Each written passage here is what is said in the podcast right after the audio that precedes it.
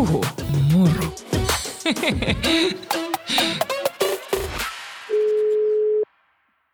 No moikka. Moikka. Eli siellä on Jasmin, eikö niin? Kyllä, Jasmin on täällä näin. Ihana, ihana päästä juttelemaan. Eli nyt ollaan tosiaan äänittämässä Puhumuru-podcastia. Tällä kertaa tehdään puhelimitse, koska sä oot Jasmine ää, Jyväskylässä, eikö niin? Joo, täällä Jyväskylässä on, niin meillä oli tämmöinen pieni välimatka ja nyt, että tämä maailman tilannekin tämmöinen, niin parempi ehkä pysyä kotona. Kyllä, juuri näin. Ja tota, mä vähän avaan, että mi- miten me, tai mehän ei olla ikinä tavattu, vaikka Instagramihan tekee sen, että musta tuntuu, että me ollaan tavattu. että se Jep, hu- hu- hu- huijaa mieltä sopivasti. Eli, eli mä bongasin Ylen sivuilta haastattelun, missä sä puhuit sun kehosuhteesta. Sä muistelit, että se oli viime kesä.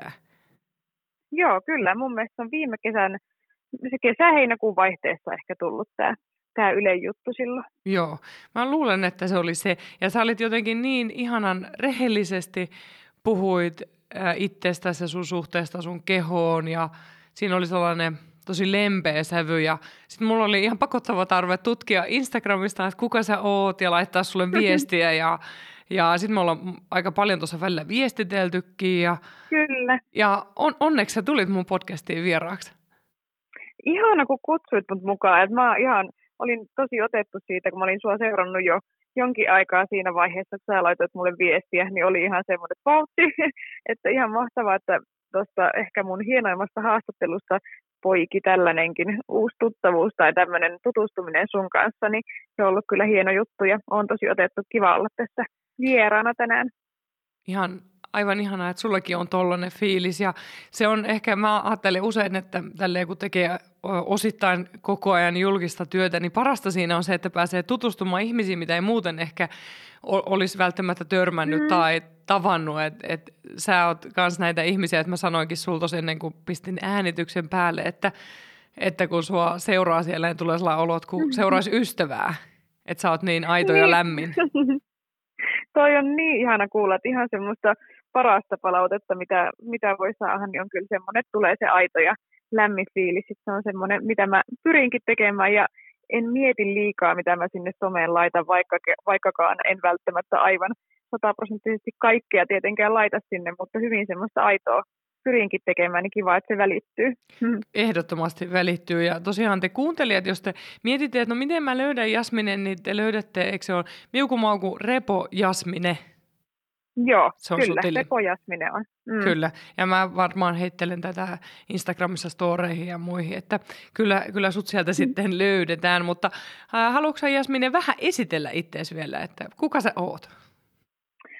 No mä, mä voin yrittää esitellä itteni. Tämä on aina sellainen hankala tilanne, että kuka, kuka mä oikein oon ja mikä mä oon. Että tässä on yrittänyt vuosien aikana opetella sitä, että kuka mä oon, mutta ihan, ihan ensimmäiseksi tosiaan Jasmine, mä oon 28-vuotias, ö, paljasjalkainen ja nykyään paljasrenkainen jyväskyläläinen. öö, mä oon tällä hetkellä eläkkeellä, mä oon onnettomuudessa vammautunut ja aivovamman takia on eläkkeellä. Muiden vammojen takia kyllä pystyisin töitä tekemään, mutta hirveästi tuntuu, että on kaiken maailman projekteja. Mä oon paraurheilija ja kaupunginvaltuutettu ja sitten ehkä mä kuitenkin sanoisin, että mun ykkösjuttu on se, että mä oon siellä Instagramissa ja teen somea.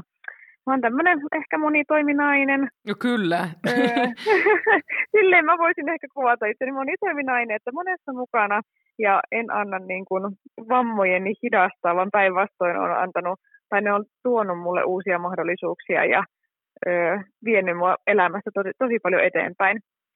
No sä oot kyllä, Tämmönen. todella, sä oot kyllä todella sellainen vaikuttaja, että niin kuin sä sanoit, että se, siellä somessa, mutta niin kuin monessa muussakin. Et, et mm. Esimerkiksi just tuolla sun Instagram-tilillä mun mielestä on ollut hirveän hienoa, että sä nostat myös yhteiskunnallisia kysymyksiä ja kunnallispolitiikkaa. Että et kuinka se vaikuttaa meidän kaikki elämään, vaikka se saattaa tuntua tylsältä aiheelta, mutta sillä on valtava merkitys.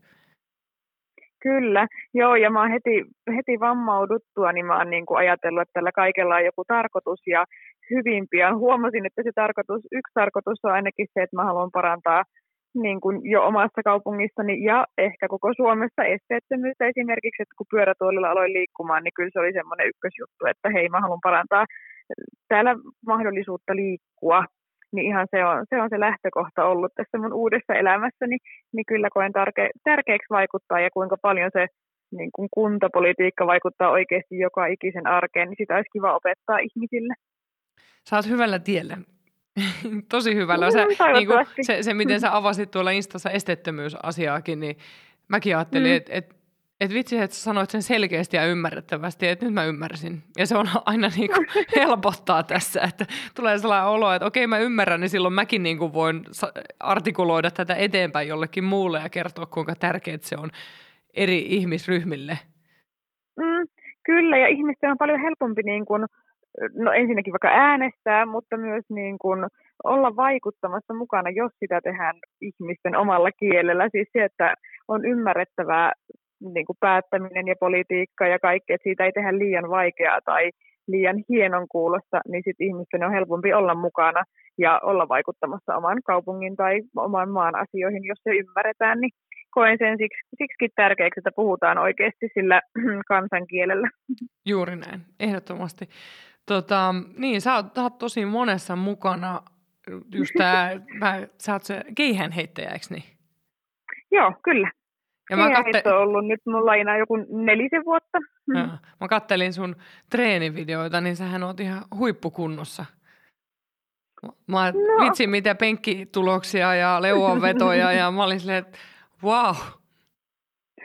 Sitä on tässä treenattu tai niin kuin itse asiassa on tullut vähän vaivihkaakin mukaan, että tosiaan kohta tai no reilu kymmenen vuotta sitten on vammautunut ja siitä asti niin kun on aina siis ollut liikkuva ihminen ja tykännyt urheilusta ja näin, mutta ei ole koskaan aiemmin ollut mitään tiettyä lajia. Mutta sitten tässä niin kuin vammauduttua on huomannut sen, kuinka tärkeää on pitää siitä omasta kropasta huolta, että mä olisin mahdollisimman itsenäinen. Että se on ihan niin kuin vaan mun arjen tueksi ollut alkujaan toi toi treenaaminen ja sitten huomasin, että kuinka paljon siitä nauttii ja kuinka paljon pääkoppa vaatii sitä treenaamista ja rupesin miettimään, että ehkä sitäkin voisi kehittää johonkin suuntaan, että olisi kiva, että olisi joku tavoite siinä urheilussa ja liikkumisessa muukin kuin enää se arjen niin kuin hyvinvointi, niin sitten sitä kautta löytyi paraurheilu ja olin ihaillut tosi paljon paraurheilijoita tai ylipäätään aina urheilijoita, niin sitten löytyi onneksi sit yleisurheilu ja keihääheitto, ja nyt on sit sitä tehnyt. Ja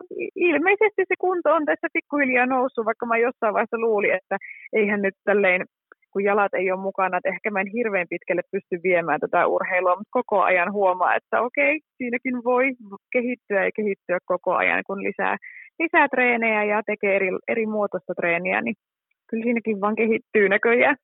On, on. Siis mä ajattelin, että mä, mä, mäkin saan sulta treenivinkkejä.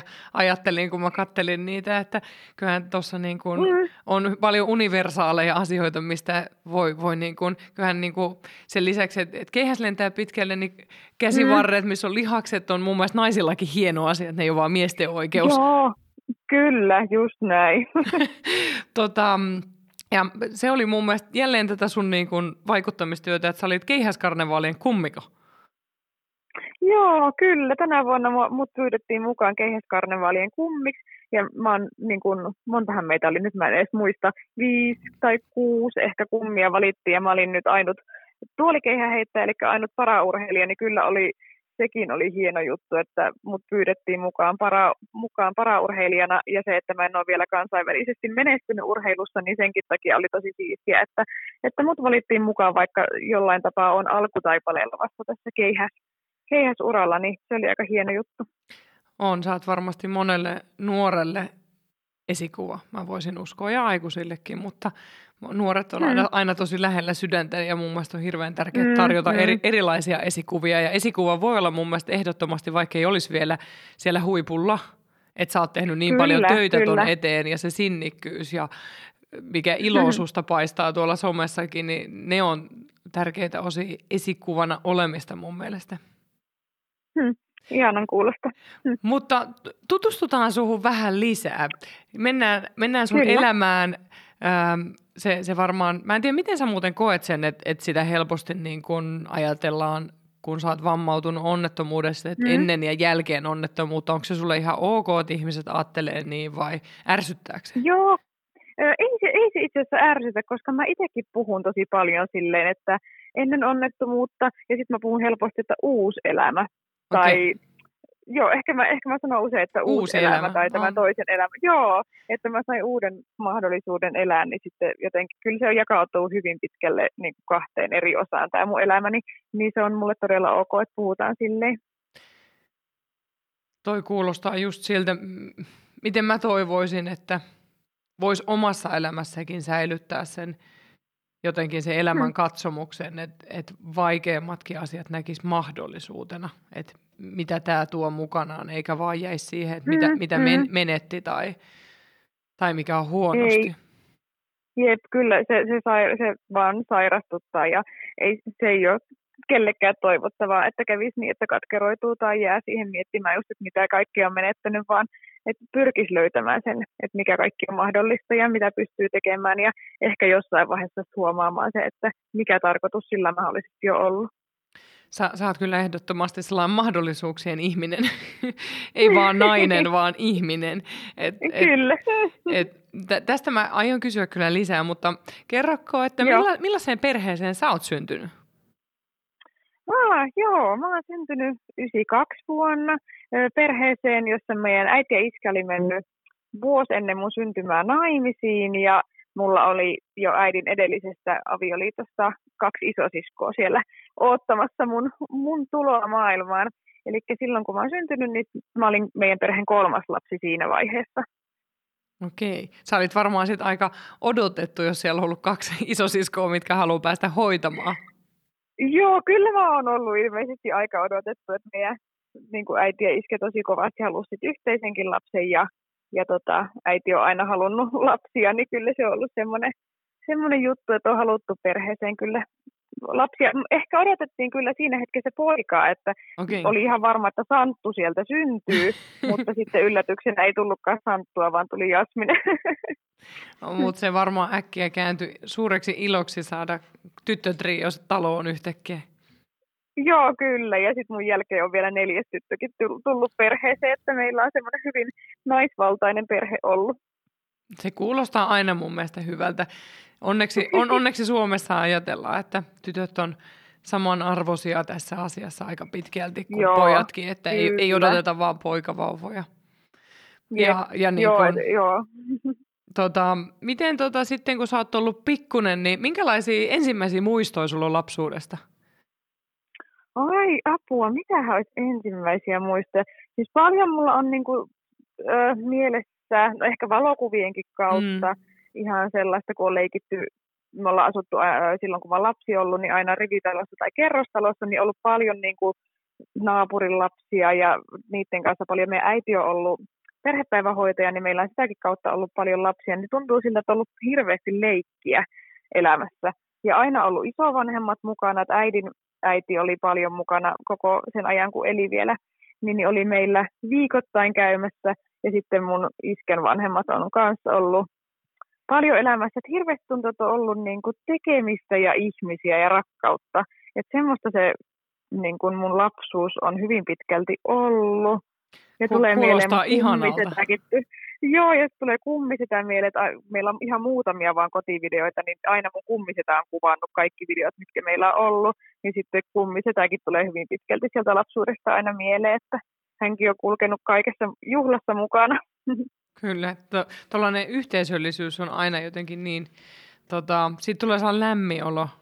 Ja, mm, ja kyllä. lapsena se on ihan mahtavaa mulla itsellä on ollut suht pieni suku, ja, ja mä aina, aina toivoin, että olisi tosi iso perhe. Ja mulla oli ihanaa, kun oli lapsena mun yksi ystävä, mikä asui sijaisperheessä, mm. että siellä oli sijaislapsia ja sitten biologisia lapsia. Joo. Ja sitten se oli ihan valtava iso se talo. Ja sitten siellä, meitä oli aina välillä joku Oi yhdeksän että. lasta siellä. Ja sitten ne osti sen tosi iso autonkin, että ne sai kaikki lapset aina mukaan. Et se, se oli sellainen niin kuin, iso perhe, mihin sai kuulua, kun kaikki lapset oli tervetulleita ja otettiin samanarvoisina vastaan.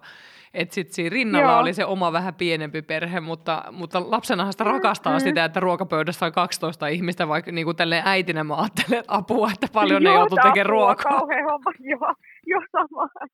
Että kyllä se, kyllä mäkin aina mietin, että on hirveästi silloin saanut kyllä äitikin tehdä ruokaa ja toki iskikin siinä apuna, mutta on niillä ollut aikamoinen homma sitten, että neljä omaa lasta ja sitten kuitenkin aina ollut jotain touhua ja vieraita käymässä ja näin, niin on se ollut, melkoista, että nyt en itse jaksaisi ihan samanlaista meininkiä ehkä.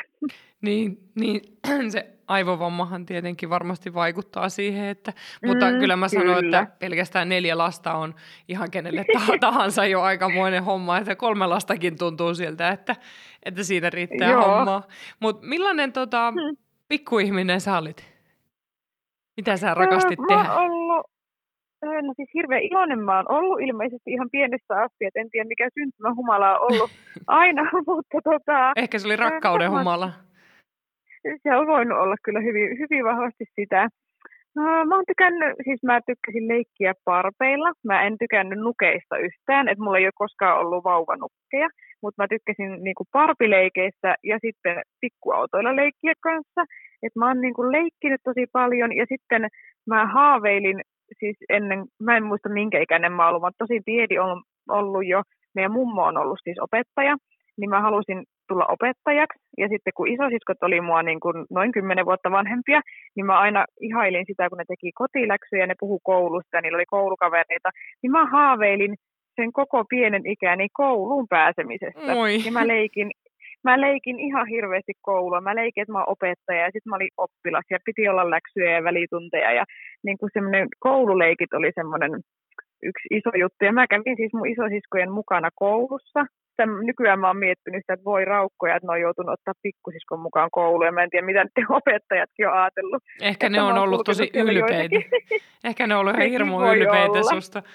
Ja, ja sä oot ollut Sekin kyllä varmaan olla, aivan innoissa, jos mä osaan kuvitella. Noilla oli, meidän lapsilla oli, tuolla esikoisella oli joku tällainen koulupäivä, että sai mennä sisarukset ja vanhemmat sinne, niin kyllä Aha, nämä meidän, meidän pienet oli siellä, silloin ei tainnut olla kumpikaan noista pienemmistä koulussa, niin oli kyllä niin täpinöissä, että et pysty, pystyn tälleen vanhempana samaistumaan tuohon, että on varmaan ollut hyvin tärkeitä hetkiä. No on, siis kyllä, ja ne on jäänyt mulle mieleen, että ne on ollut hienoja hetkiä, että on päässyt mukaan, ja sitten aina kun mummolta kuuli koulusta ja millaista on ollut olla opettaja, ja mummo kyseli multa jo pienenä asioita, että piti perustella ja näin, niin sitten jotenkin se semmoinen niin kuin kouluun pääseminen oli jo pienenä mulle se suuri haave ja kyllä se sitten, kun ensimmäisen luokalle pääsi, niin se oli se elämän suurin niin kuin täyttymys, haaveen täyttymys, niin se oli hieno hetki.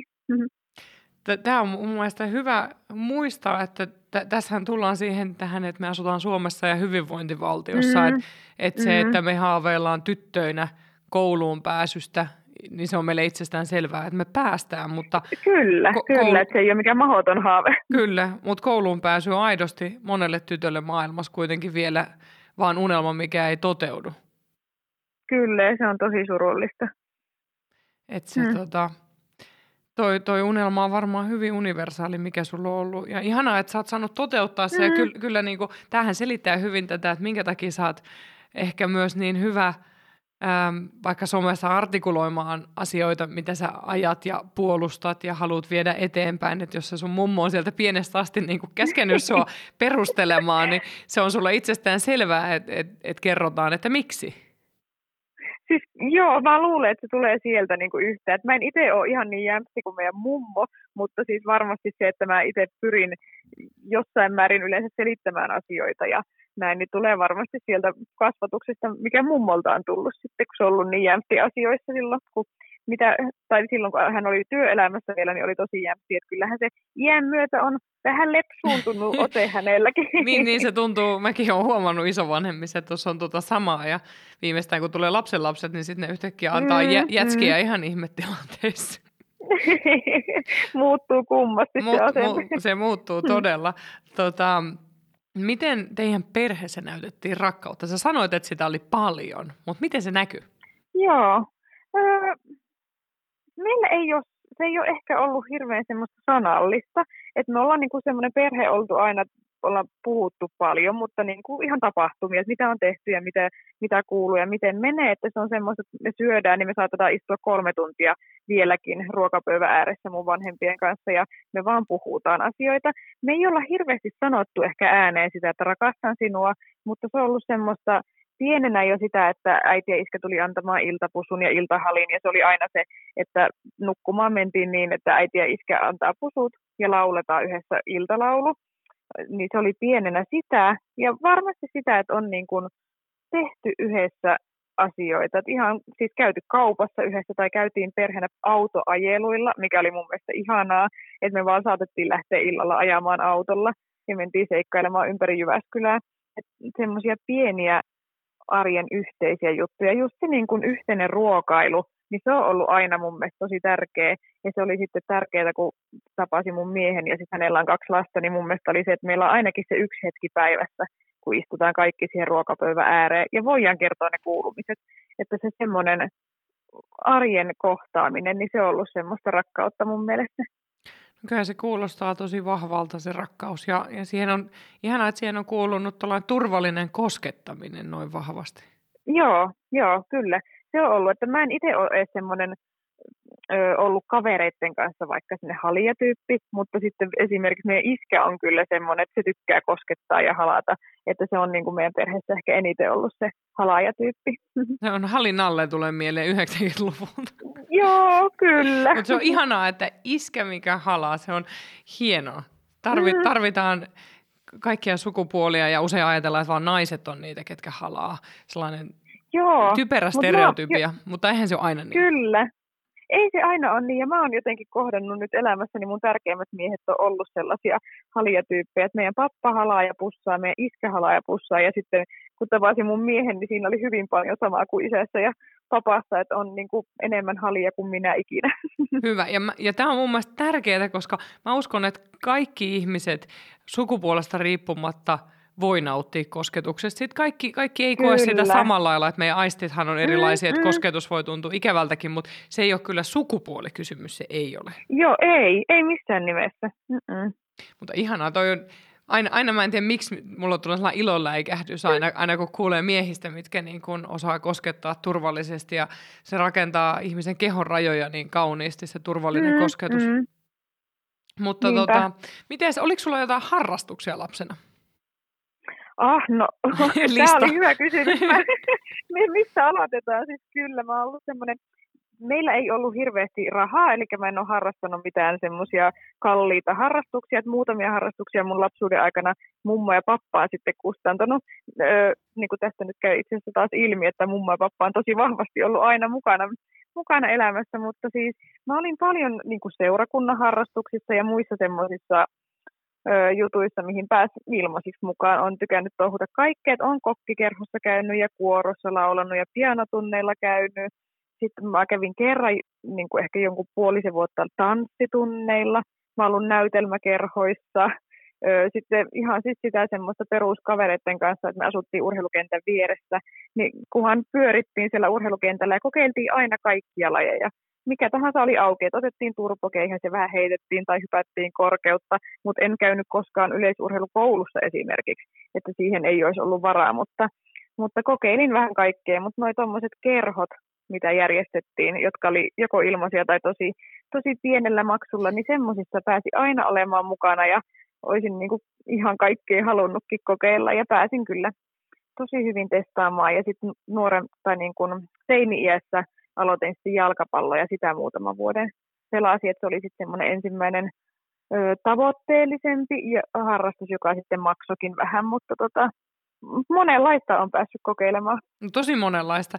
Toi kuulostaa mulle, mulle hirveän tutulta, että meilläkään ei ollut hirveästi rahaa, kun mä ollut lapsi, niin mä oon samalla lailla mm. käynyt kaikki mahdollisen kaikki mahdolliset ilmaisharrastukset, mitä Karkkilasta Joo. löytyi. Ja samalla lailla juuri Kyllä. kokkikerhoa ja näytelmäkerhoja mm, ja, mm. ja kaikenlaista seurakunnan toimintaa ylipäätään ja leirejä. Ja, ja niin kuin, jo, just näin. Ko- kokeilin myös jalkapalloa, mutta mulla valikoitu koripallolajiksi, koska Karkkila nyt on hyvin okay. tällainen koripallo pikkukaupunki, että se on marinoitu sillä oikein.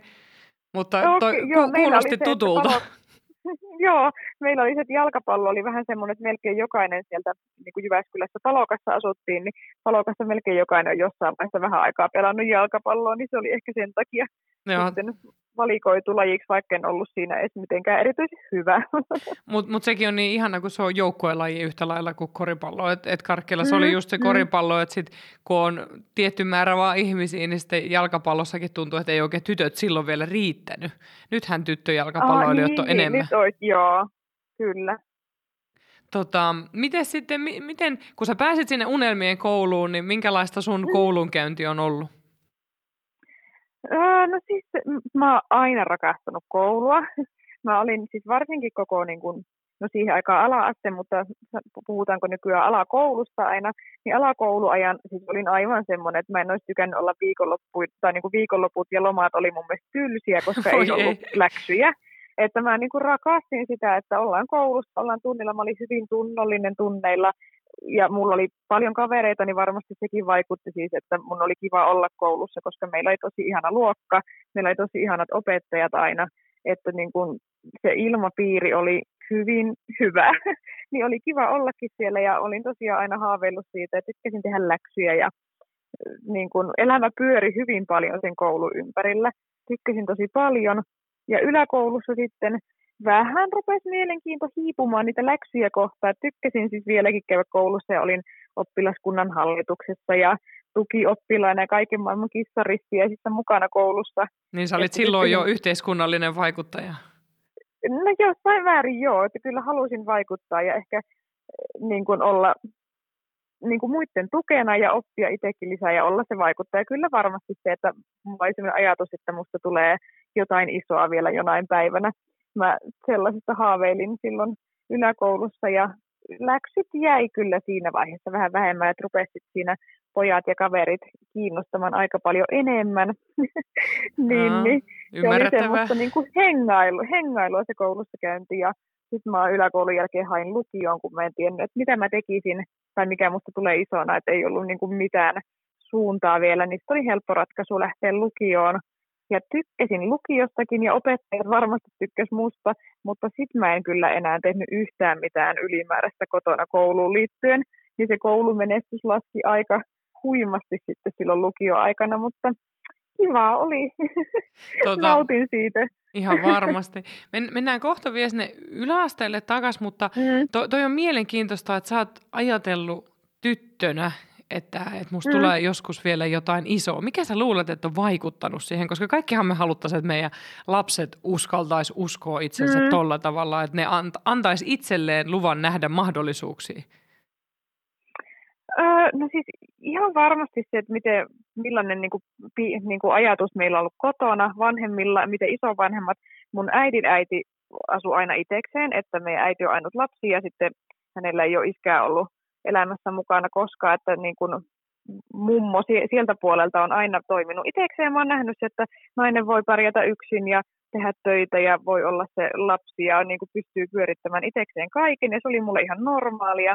Ja sitten taas iskän puolelta mummo ja pappa, niin sielläkin mummo on hyvin, hyvin vahva opettajanainen ollut että, ja niin kuin ajokortin saanut heti 18-vuotiaana ja kulkenut isänsä mukana kouluissa jo silloin nuorena tyttönä, niin mä oon nähnyt, että meidän mummo pystyy kaikkeen. Mummo on kannustanut siihen, että musta voi tulla mitä vaan. Ja sitten äiti ja iskä on kotona ollut sitä mieltä aina, että musta voi tulla ihan mitä vaan. Niin varmasti siis se, että mitä esimerkkiä mä oon nähnyt kotona ja millaiseen niin kuin perheeseen mä oon kasvanut, niin ollut se ajatus, että totta kai kenestä tahansa meistä voi tulla mitä tahansa me itse halutaan. Just näin. Tässä on hyvä tällainen, heti ainakin niin kun alkaa miettiä omienkin lasten suhteen, just näin, että, että ehkä sitä ei, se ei ole aina niin hirveä iso edes, mitä pitää tehdä, kun vaan niin kun mm. tuo sille lapselle selväksi niin kun sitä, että, että sä pystyt mihin vaan ja Meillä, kun me puhutaan paljon sinnikkyydestä lasten kanssa, että, että jos haluaa Joo. jotain, niin se vaatii töitä myös, että sitä ei vaan siis saa. Just näin. Mm. Kyllä, just näin. Ja sen, senkin on nähnyt niin kuin vanhempien kautta, että molemmat on ö, duunareita ja tehnyt kyllä niskalimassa töitä aina, niin on nähnyt se, että sitä joutuu tekemään töitä niiden unelmien eteen ja näin, että en ole ajatellut koskaan, että kaiken saisi sormia napsauttamalla, vaan just se, että on nähnyt se esimerkin, että ihan sama, mikä, mitä sukupuolta sä oot, niin sä joudut tekemään töitä niiden unelmien eteen, mutta ne voi olla mahdollisia, jos sä vaan kovasti kovasti teet töitä ja suunnittelet ja oot sinnikäs, niin sellaisen ajatusmaailmaan mä oon kasvanut.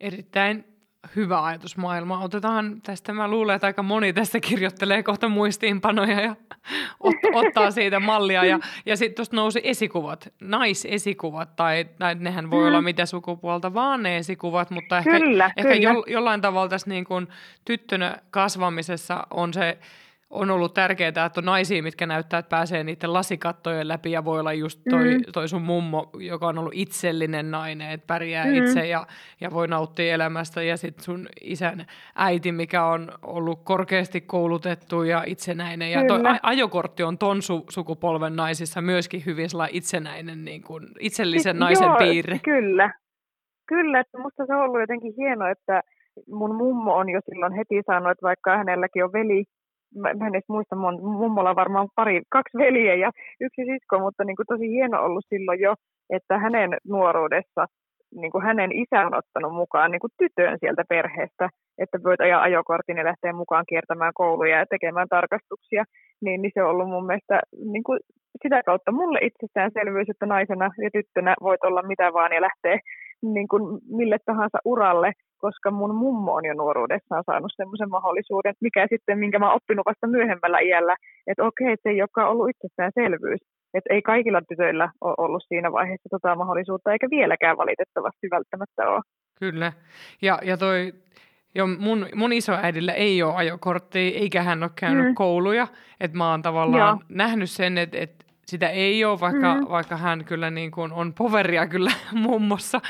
Niin. Mutta mut sitten taas mun äiti, se oli semmoinen, että mm. et, et se ajoi autolla Helsinkiin. Ja sille, se, mä aina, siitä mä olin jotenkin hirveän ylpeä, että kun kaikki aina puhuu, mm. mä muistan äidit puhuu, että Helsingissä on niin vaikea ajaa autolla, niin meidän äiti osasi Joo. ajaa Helsingissä autolla, niin mä olin siitä ihan hirveän ylpeä. Siis kyllä, sehän on sellainen ylpeyden aihe sitten, että hei, että meidän äiti niin. kyllä pystyy, että ei ole hänelle vaikeaa. niin mä en tiedä, mi- miksi se on ollut jotenkin niin kuin jäänyt sellainen tällainen yksittäinen, että meidän äiti osaa ajaa Helsingissä niin, autoa. Niin. Kyllä. Ymmärrän kyllä. Hm. Mutta miten tota, sä sanoit, että ylä, yläkoulussa alkoi tai yläasteella silloin niin kuin munkin mm, aikana, niin mm. alkoi vähän se koulun käynti ehkä ei ollut niin kiinnostavaa ja pojat alkoi kiinnostaa ja kaverit, niin miten sä koit sen murrosia ja naiseksi kasvamisen? Siis hyvin ristiriitasta, että mä kuitenkin mä olin nähnyt siis isosiskot on sen verran vanhempi, että olin niiden murrosiän kyllä nähnyt ja nähnyt, kuinka rankkaa se voi olla. Jotenkin mä pelkäsin sitä murrosikää jopa sitä kautta, että mä ajattelin, että se tulee ole kauhean tunnemyrskyistä ja rankkaa ja että se niin kun, teini-ikä on vaan menkkakipuja. mä olin okay. jotenkin tällaiseen sitten ajatellut ja vähän pelkäsin sitä ja mä olin tosi ahistunut siitä sitten. Mä muistan, kun menkatkin alkoi ja mä olin tosi ahistunut, että mä en halua tätä, mä en halua olla aikuinen, mä en halua olla iso, että mä haluan olla vieläkin se äidin pikkutyttö. Mulla oli ihan semmoinen niin kauhu, niin kauhulla oikein ootin sitä, tai niin oli se hetki.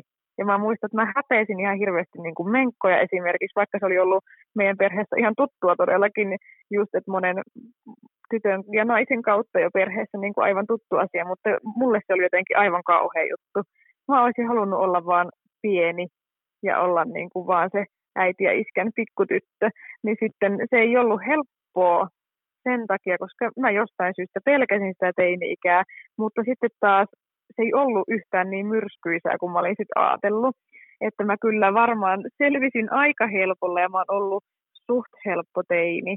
Että kyllä ne kaverit ja pojat on vienyt mennessään, mutta ei ole mitään, niin kuin, mä en ole ollut kiuk, kauhean kiukkunen ja mä en ole ikinä huutanut esimerkiksi meidän vanhemmille. Että mä olin varmaan sitä kautta tosi helppo, vaikka olinkin sitten kauhean menevä tyyppi. mutta se itse niin kuin naiseksi tuleminen, että mä, se kaikki muutos kehossa, niin se pelotti ja se hävetti mua. Niin se ei ollut mulle helppoa. Mikä sinua olisi voinut auttaa siinä? Öö, mä en tiedä, ehkä olisi koulussa saanut olla enemmän sitä niin kuin puhetta teini-iästä. Ja sitten mä oon miettinyt, tai niin kuin nyt kun mä oon katsonut YouTubesta itseäni nuorempien tekemiä videoita, niin mä ihastelen niitä, että kuinka nuoret naiset puhuu menkoista ja tisseistä ja puhutaan seksuaalisuudesta niin kuin YouTubessa ja se on nuori, joka puhuu nuorelle, niin semmoinen olisi vaikuttanut muuhun varmasti tosi paljon. Ja mä niin kuin sitä mietin, että ihanaa kun on YouTube, ihanaa kun on Instagrami, että siellä voi niin kuin nuoret saada sitä vertaistukea kasvaa niin kuin esikuvien avulla helpommin ja ehkä kevyemmin siihen naiseuteen tai mieheyteen, mitä tahansa onkaan, mutta siis olisin kaivannut ehkä sellaista nykyajan YouTubea ja Instagramia silloin mun teini-iässä. Se olisi helpottanut varmasti. Niin, että sä et olisi jollain tavalla ollut ehkä niin yksin sen asian kanssa. Joo, Joo, ja se oli varmasti silloinkin, että ei siitä kavereiden kanssa puhuttu niin paljon siitä niin kuin kropan muutoksista, tai ei, ei me puhuttu varmaan lähes ollenkaan. Ja sitten musta tuntuu, että mä kehityin jossain määrin nopeammin kuin monet mun ystävät, niin sitten se oli musta jotenkin ihan hirveä. Mä en vaan kehannut puhua ja pukeuduin sitten isompiin vaatteisiin ja niin kuin vähän häpeisin itseäni, itseäni siinä vaiheessa, niin, tai kroppaa. Se oli mulle se vaikea osuus. Joo, usein ne, ketkä just kehittyy ensimmäisten joukossa tai viimeisten joukossa, niin mm. niin niillä on mm. haastavampaa ja ne on ehkä haavoittuvaisemmassa asemassa kuin muut. Että tuossa mm. jotenkin sen, sen kuulee tässä sunkin tarinassa, että just se yksin, yksin jääminen se asian kanssa ja, ja eihän mm. se on ymmärrettävää, että, että vaikka on hyviä ystäviäkin, niin murrosiasta ei ole yhtä helppo puhua, jos siihen ei kukaan jotenkin auta alkuun. Niinpä. Mm. Anna lupaa puhua. Jep. Et sitä, sitä olisi varmasti niin kuin kaivannut ja se olisi se, mikä on se just se ilo ja myös kauhistus nykypäivänä, niin kuinka paljon helpottaa niin kuin just ne videot ja semmoinen vertaistuki, niin se auttaa siinä puhumisessa. Mm. Puhuttiinko teillä kotona, tai oliko teillä kotona seksuaalikasvatusta? No siis aika vähän. Kyllä me niinku ollaan nyt tälleen, my, a, nyt tälleen mä aikuisena puhunut äitin kanssa, niin on sitä mieltä, että kyllä me ollaan niinku yhtään keskusteltu seksuaalikasvatuksesta ja niin kuin meidän vanhemmat ovat tosi avoimia ja isovanhemmat kanssa niin kuin seksuaalisuuden suhteen, mutta tota, ei, ole, ei varmasti ei keskusteltu niin kuin siitä kropan muutoksista, että se mikä oli just se vaikein asia, niin ei me siitä taidettu puhua kotonakaan, että se on jäänyt silleen varmasti niin kuin vahingossakin tai niin kuin ei ole ollut tarkoituksenmukaista varmasti, että ei ole keskusteltu asiasta, mutta se on jäänyt niin kuin silloin kokonaan. Mm. Ja ihan siis tämä keskustelu yleisesti seksuaalikasvatuksesta on muuttunut vasta tässä 2000-luvulla mm. enemmän, että et eihän mun mielestä meidän kaikkien vanhemmille pitää jollain tavalla olla armollinen siitä, että ne yritti kyllä mm. parhaansa sen tiedon pohjalta, mitä oli, eikä tietoa ollut ylipäätään tarjolla, kun ei ollut nettiä eikä myöskään kirjoja samalla lailla kuin nyt, ja nythän kun mä kirjoitin mm. oikealla nimillä kirjan, niin eihän Suomessakaan ollut pitkään mm. aikaan tullut seksuaalikasvatuksesta kirjaa, mikä on edelleenkin jännä juttu. Siis just se, en, joo, en missään nimessä, mä en, mä en niinku syytä vanhempia, koska tietää, että se on ollut ihan eri aika, vaikka siitä on vaan parikymmentä vuotta, mutta on ollut ihan eri, alle parikymmentä vuotta mun teiniästä, mutta siis, että se on ollut tosi eri aikaa kuin tällä hetkellä, ja se, minkä kasvatuksen taas omat vanhemmat on saanut, niin se on varmasti ollut, että on puhuttu vielä vähemmän siitä seksuaalisuudesta ja kehon muutoksista ja näin, niin, niin se on ollut vaan sitä aikaa. Kyllä. Missä vaiheessa tota, sä sitten jotenkin, pystyykö sanoa tai muistaksä, että et sä mm. aloit hyväksyä sen muutoksen omassa kehossa? Äh, siis sitä ei varmaan tapahtunut silleen ikinä, että tota, vasta onnettomuuden jälkeen, kun mä jouduin opettelemaan taas täysin uusi, uudestaan mun kropan, niin vasta sen jälkeen se on lähtenyt se oman kehon hyväksyminen. Ja se, että niin kun menetin paljon onnettomuudessa, niin se taas toi mun kehon lähemmäksi mua ja mä rakastin mun kehoa sitten onnettomuuden jälkeen. Mutta toki taas tässä kymmenen vuoden aikanakin on ollut vaiheita, että en ole ollut ihan niin sinut oman kroppani kanssa, mutta mä sanoin, että se vasta tapahtui sitten silloin niin kuin täysikäisyyden jälkeen, onnettomuuden jälkeen. Mm. Niin se on ihan to- tosi luonnollistakin, että se nuoruus menee sille, että on epävarmuutta omaa kehoa kohtaan, mm. eikä, ja se suhde omaan kehohan elää läpi elämän, että kun se keho muuttuu aina, aina ja aina ja mm, aina tulee mm. uusia asioita, mitkä tuo iloa tai toisaalta sit aiheuttaa päävaivaa, että mikä tämä nyt on, että et se, niin, se on hyvin ymmärrettävää. Mi- muistaaksä sun ensimmäistä ihastumista tai rakastumista? Siis mä olin tosi kova ihastuma. Mä oon varmaan, mä oon Eskarissa ihastunut ensimmäisen kerran. Mä olin hetken aikaa vaan Eskarissa, kun muutettiin siinä, mutta silloin mä olin tosi ihastunut. ja sitten mä oon niin kuin ihan eppuluokalla, niin kuin ensimmäisellä luokalla, Jyväskylässä sanotaan eppuluokka. Niin, niin tota, ensi, ensimmäisellä luokalla on jo niin kuin ihastunut ja siis läpi mun kouluaikojen, niin siis viikoittain saattoi olla eri ihastus. Että niin kuin muistan silleen, että mä oon ollut tosi palavasti ihastunut aina johonkin se on ja ollut... niin kuin läpi mun elämän, mutta ihan ensimmäinen oikeasti rakastuminen on ollut vasta mun aviomiehen. Niin, niin se on ensimmäinen mies, kehen mä oon oikeasti rakastunut. Niin muistan kyllä sen. Siihen asti se oli sellaista ehkä kevyempää tunteiden ilotulitusta. Kyllä, se on ollut kevyempää ja en ole varmaan uskaltanutkaan päästä jotenkin aiemmin ketään niin lähelle, että olisin, olisin sanonut, että rakastan sua. Millaista se tota, sun nuoruus oli ennen onnettomuutta?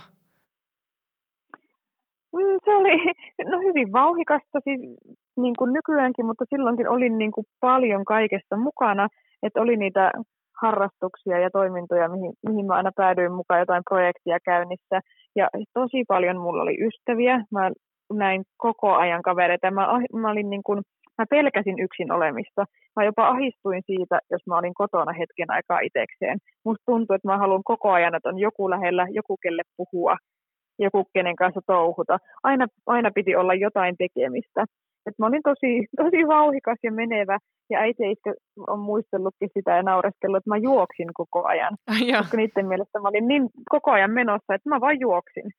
Mä juoksin, juoksin, juoksin. Mulla et oli aina sä, sä et olisi muuten ehtinyt joka paikka. Joo, ja mä olin aina just viime tipassa menossa ja aina jonnekin menossa.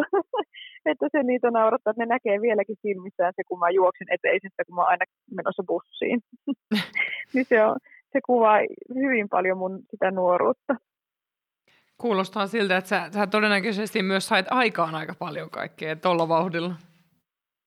Joo, kyllä mä varmasti sain aikaa. Että kyllä ne tuli ne niin kuin siis koulutehtävät tehtyä, mutta myös sitten niin kuin ystävien kanssa paljon sain aikaa ja niin kuin seikkailin ja koin ja elin tosi paljon, mutta sitten myös mä tein vapaaehtoistöitä jo nuorena ja sitten vedin, vedin sitten silloin teini-iässä kokkikerhoa esimerkiksi ja näin, niin kyllä mä sain sellaisia niin kuin oikeasti tärkeitäkin asioita tehtyä.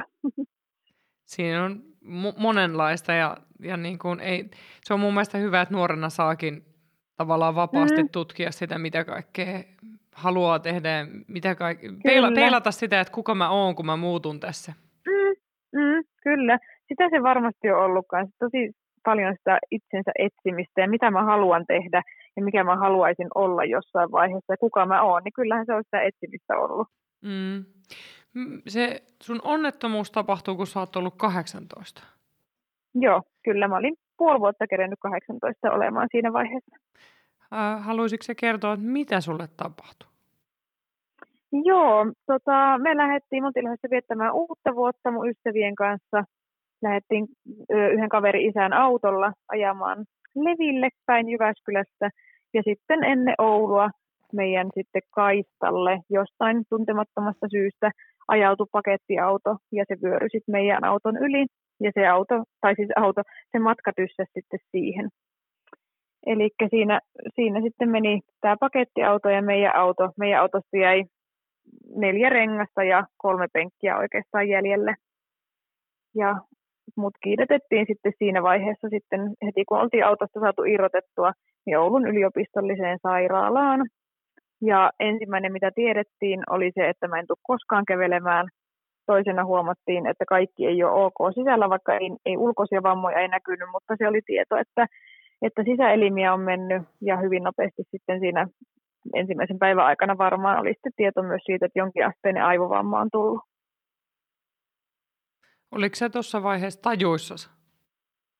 Joo, mä oon ollut, mä en itse muista yhtään mitään koko onnettomuudesta. Mulla on siis noin kuukausi ennen ja jälkeen onnettomuuden kadonnut mun elämästä. en, en muista, että keho varmaan suojelee ja toki se aivovammakin suojelee siinä määrin, että mä en muista noita asioita, vaikka siis välillä musta on tuntunut, että olisi niin kuin kiehtovaa muistaa, mutta sitten mä uskon, että se on vain suojaksi mulle, että mä en muista noita asioita. Mutta on ollut siis tajuissani, mä oon ollut siinä autossa koko ajan tajuissani ja sitten ambulanssissa mä oon ruvennut puhumaan niin sekaavia, että ne tajus, että siellä niin kuin ensihoitajat, että okei, nyt, nyt on asiat sen verran huonot, että nyt täytyy nukuttaa. Ja sitten mut on nukutettu siellä ambulanssissa ja sitten mä oon siinä pari, reilu pari viikkoa sen jälkeen ollut sitten lääkekoomassa. Miten sä itse nyt, kun sä muistelet tota, niin miltä se tuntuu? Mm, se tuntuu elokuvalta. Se on tosi jännä, että tämän on käynyt läpi tosi, tosi monta kertaa, mutta kun ei ole mitään muistikuvia, niin se on aina semmoinen muiden kertoma tarina, mikä on tullut niin kuin osaksi mua, mutta sitten tavallaan se on kuin elokuva. Mä näen sen silmissäni, vaikka, vaikka oikeita niin kuin, kuvia mulla ei ole tilanteesta tietenkään, kaikki on vaan rakentunut muiden puheista tämä koko, koko tarina, niin se on tosi jännä ja se on tosi hurja ajatella, että tämä, tämä koko tarina kertoo musta ja mä oon käynyt läpi jotain noin hurjaa, jonka niin kuin, jota niin kuin ei vaan voi käsittää eikä muistaa itse kunnolla. Niin se on tosi käsittämätön ja jännä ajatus. Ihan varmasti, ja vaikea se on edes kuvitella, että miltä, miltä se tuntuu, mutta äh, mm. on mun terapia-asiakkaiden kanssa kuullut vastaavan, tai niin kuin muutkin on sano, mm. sanottanut tota just, että, että se tuntuu elokuvalta joku vakava joo, onnettomuus joo. tai tapahtuma elämässä. Mm. Et va, vaikka se on tapahtunut itselleni niin jollain tavalla siitä on irti.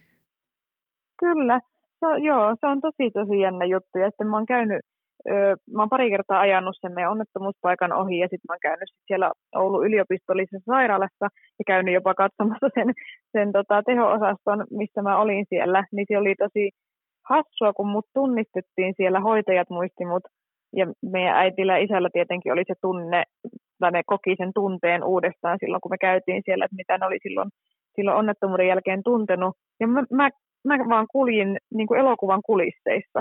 Että se oli mulle vaan semmoinen, että mä näin sen, missä tämä elokuva on kuvattu.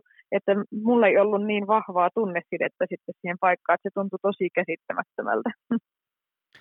Joo, toi, toi on varmaan tota, e, va- vaikea löytää ehkä sanoi, mutta mutta toi mm. on varmaan tosi tärkeää, että sä sanot ääneen, koska moni on, tai moni, mutta ne, ketkä on mm. kokenut vastaavia, niin pystyy varmaan samaistumaan tuohon tunteeseen. Ihan varmasti, joo. Miten tota, minkälaisia muistikuvia sulla on sitten, kun sulla alkaa muistikuvat tämän onnettomuuden jälkeen? Öö, mä siis ihan muutamia hataria muistikuvia mulla on niin teho-osastolta. Toki jotkut näistä muistikuvista voi olla, että sekoittuu muiden kertomuksiin ja mä vaan luulen muistavani niitä asioita. Mutta öö, siis muistikuvia on niin teho-osastolta. Se, muistan, että pappa on Espanjasta lentänyt katsomaan mua ja sitten, että meidän vanhemmat on varmaan joka päivä käynyt mun luona ja mä muistan, kun siskot on vieraillut siellä – ja niin kuin, ne on tällaisia hetkiä läheisten kanssa, mitä mulle tulee mieleen teho-osastolta. Ja jotain ö, inhottavia letkujen poistoja on jäänyt hiukan mieleen, että se teho-osastoaika on semmoista, ne alku, alkuajat siellä niin kuin sairaalassa on semmoista hyvin lääkepöhnäistä, että ne ei ole semmoisia vahvoja kuvia ja mä en niin kuin tiedä, mikä tunnetila mulla on ollut. Että sen mä tiedän, että mä oon kysellyt tosi paljon, mitä muille on tapahtunut ja missä mä oon ollut ja mä oon ihmetellyt niin kuin varmaan useampaan otteeseen sitä, että mitä on tapahtunut. Ja mä en ole edes niin kuin hoksannut pitkään aikaan siellä ollessa, että mä en esimerkiksi tunne jalkoja. Että se lääkkeiden vaikutus on ollut niin suuri, että mä oon ollut niin kuin hyvin, hyvin sekaava silloin. Joo.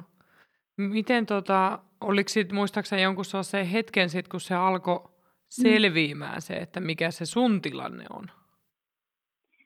Joo, siis muistan aika hyvinkin ehkä sen, kun mulle kerrottiin, että mä en tule enää koskaan kävelemään, niin se, se tuntui siltä, että no eihän toi voi olla, tuli ekana vaan se, että no eihän toi voi olla mahdollista, ja mä olin muutamaa päivää sitä ennen saanut tietää, että mun ystävä kuoli siinä onnettomuudessa, niin sitten se oli niin valtava kipu ja se menetys, että sen jälkeen kuitenkaan se tieto siitä, että mä en tule koskaan kävelemään, niin se ei tuntunut mahdottoman pahalta se tuntui niin kuin käsittämättömältä, mutta se ei tuntunut niin pahalta kuin se, että mä oon menettänyt ystävän.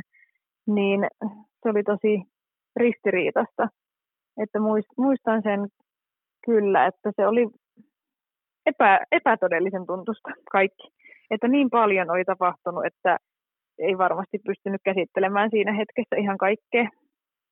Aivan varmasti. Tuossa on kaksi niin valtavaa elämän, elämään vaikuttavaa asiaa samaan aikaan ja ja just se, kun mm. niin kun sä sanoit, että sä olit kyselyystävistä ja sitten jos sä oot saanut just tietää, että sä oot menettänyt sun mm. ystävän.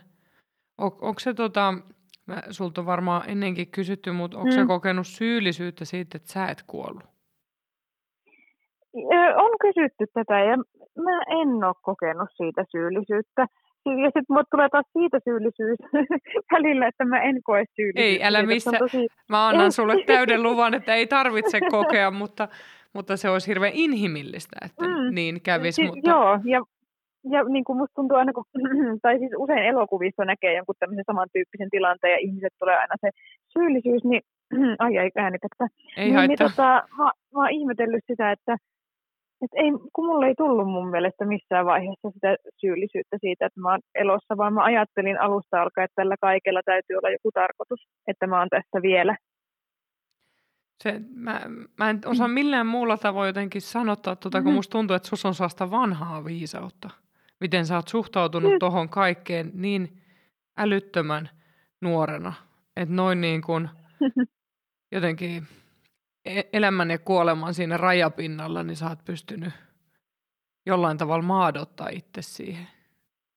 Joo, mä siis niin kuin varmasti tällä hetkellä ö, ajattelisin samalla lailla kuin silloinkin, mutta kyllä mä itsekin välillä mietin, että on mä ollut yllättävän niin kuin, ehkä just silleen va- vanha viisas silloin 18-vuotiaana.